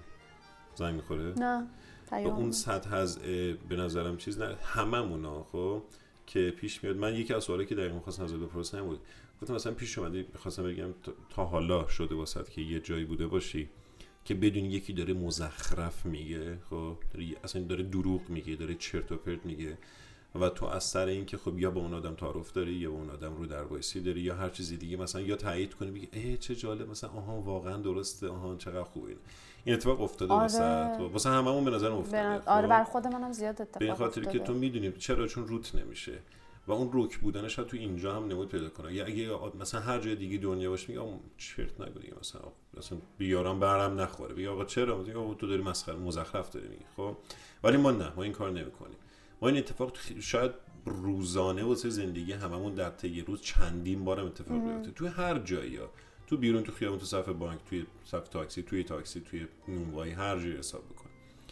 و این یه چیزی بده به نظر من، ولی خب درگیرشیم دیگه، یعنی داریم با این قضیه دست و پنجه نرم می‌کنیم. خیلی به چیزه میگم، آدمای کمی هستن که این شجاعتو دارن و من اسمش میذارم شجاعت. به نظر خودم یعنی به نظر من این بچهای دهه 70 و نسل جدید این شجاعت رو دارن. دقیقاً دارن که قشنگ من حالا اصلا شاید کسایی که این برنامه رو بشنون دهه 70 هم باشن، کلا بخش زیاد از این صحبتایی که حالا میکنیم در مورد دهه 70 به در از چیزا چی بهش میگن برای تعریفه. خب آره واقعا، یعنی یه نگاه تعریف‌آمیزه در عین اینکه خب ما مثلا خودمون دهه 60 هستیم داریم صحبت میکنیم، اون تو این جسارت، این چیزی که تو خودت انقدر واسه خودت مهمی و اهمیت داری که من بعضی وقتا میگم خب شاید تو روی پدر مادرشون وایسن، شاید در کلش اتفاق خوبی نباشه این کار، بالاخره احترام پدر مادر مثلا نگه ندارن، شاید در بعضی وقتها در اوقات، ولی کلانشه که نگاه بخوای بکنیم میتونه خیلی چیز درست و باحالی باشه. خب که طرف دقیقاً به این حد از پختگی و اون بلوغ فکری رسیده در سن پایین که میگه آقا من اگه واقعا با این چیز حال نکنم، میگم نه حال نمیکنم، خب اون چیزی دوست نشته باشن، میگم اگه برم درس بخونم وسطش بفهمم میگم آقا بیخیال میشم، همه کاری که میگه تعریف کردی کردن. خب این خیلی جذابه و من امیدوارم که ما هم یه سری اون بتونیم یاد بگیریم که این کارو انجام بدیم. خب من فکر میکنم نزدیک 1 ساعت و 40-50 دقیقه حرف زدیم. اگه حالا امیدوارم باقی میهمانان گرامی هم که به این برنامه میان و میخوام باشون صحبت بکنم همینقدر پرحرف باشه مثل بهار. فکر نکنم تو پرحرفتر از من پیدا کنی. نمیدونم ولی خیلی پرحرف. نه خوب بود واقعا، خیلی چیزای دیگه میتونستیم بگیم و میتونیم بگیم. خب و شاید هم گفتیم دوباره. من فردا صبحم اگه بشین اینجا من حرف دارم همینجوری تون میگم. البته من دستشویی دارم دستشویی، ولی به صورت کلی شاید هم واقعا دیدم که مثلا با هم یه برنامه دیگه هم داشتیم صحبت کردیم، چون میشه دقیقاً با تو من فکر کنم احتمالاً تو اینو منتشر می‌کنی بعد مخاطبا میگن که ای وای تو خدا بهار دوباره بیار، ما می‌خوایم ادامه صحبت‌های بهار رو. مثل همون قضیه فسنجون از نوت. من برای اینکه واقعا دیگه بیش از این خیلی صحبتمون طول نشه، یکی اینکه ازت بازم خیلی ممنونم. مرسی که اومدی. از تو ممنون که فرصت رو به من دادی. قربان تو. من این امیدوارم واقعا وقت بذارن و همه بشنون. لابلای این صحبتایی که کردیم خیلی چیزای جذابی بود، اتفاقات، حرفایی که زدیم، تجربیاتی که گفتی و یکی از کسایی که من در یک بازی هم در مورد اون کار خودم خواستم تصمیم بگیرم و این شجاعت هم به من داد، خود تو هم بودی که گفتی آره این کارو بکن، این کارو انجام بده، که من یک بازی کوتاه این کارو کردم، ولی خب در نهایت به خاطر همون غم نان مجبور شدم دوباره یه سری کارهایی که شاید خیلی علاقه بهش نداشتم انجام بدم. مرسی از تو، مرسی که وقت گذاشتی. مرسی که تا این موقع شب که الان ساعت 9:30 چند دقیقه 4 دقیقه هستش موندی صحبت کردیم با هم و امیدوارم که همیشه خوب باشی تو زندگی، بهترین اتفاق واسات بیفته و دیگه من همین دیگه. حالا تو هم بگو خودت. ممنونم، منم دیگه صحبتی ندارم. مرسی که گذاشتین همه حرف بزنن. چقدر شبیه صدا و سیما شدن. ممنونم. آره مرسی از همه شنونده‌های عزیزتونم. خداحافظی می‌کنم و ممنونم که واقعا منو شنیدن و پای صحبت من نشستن. قربان تو. خب این اولین برنامه پادکست زندگی معمولی بود با یه آدم معمولی به اسم بهار، با یه زندگی که به نظر معمولیه ولی شاید تو بحرش که بخوای بری خیلی پر از اتفاقای جالب و جذاب باشه، به طور ویژه برای خودش و شاید هم برای همه ما که این برنامه رو شنیدیم. امیدوارم که این برنامه رو دوست داشته بوده باشید و واسه برنامه بعدی هم با ما همراه باشید و هر کسی که دوست داره تو این برنامه حضور داشته باشه خیلی زود با هم هماهنگ می‌کنیم و برنامه‌های بعدی رو هم خواهیم داشت. چاکریم، ارادت، تا بعد.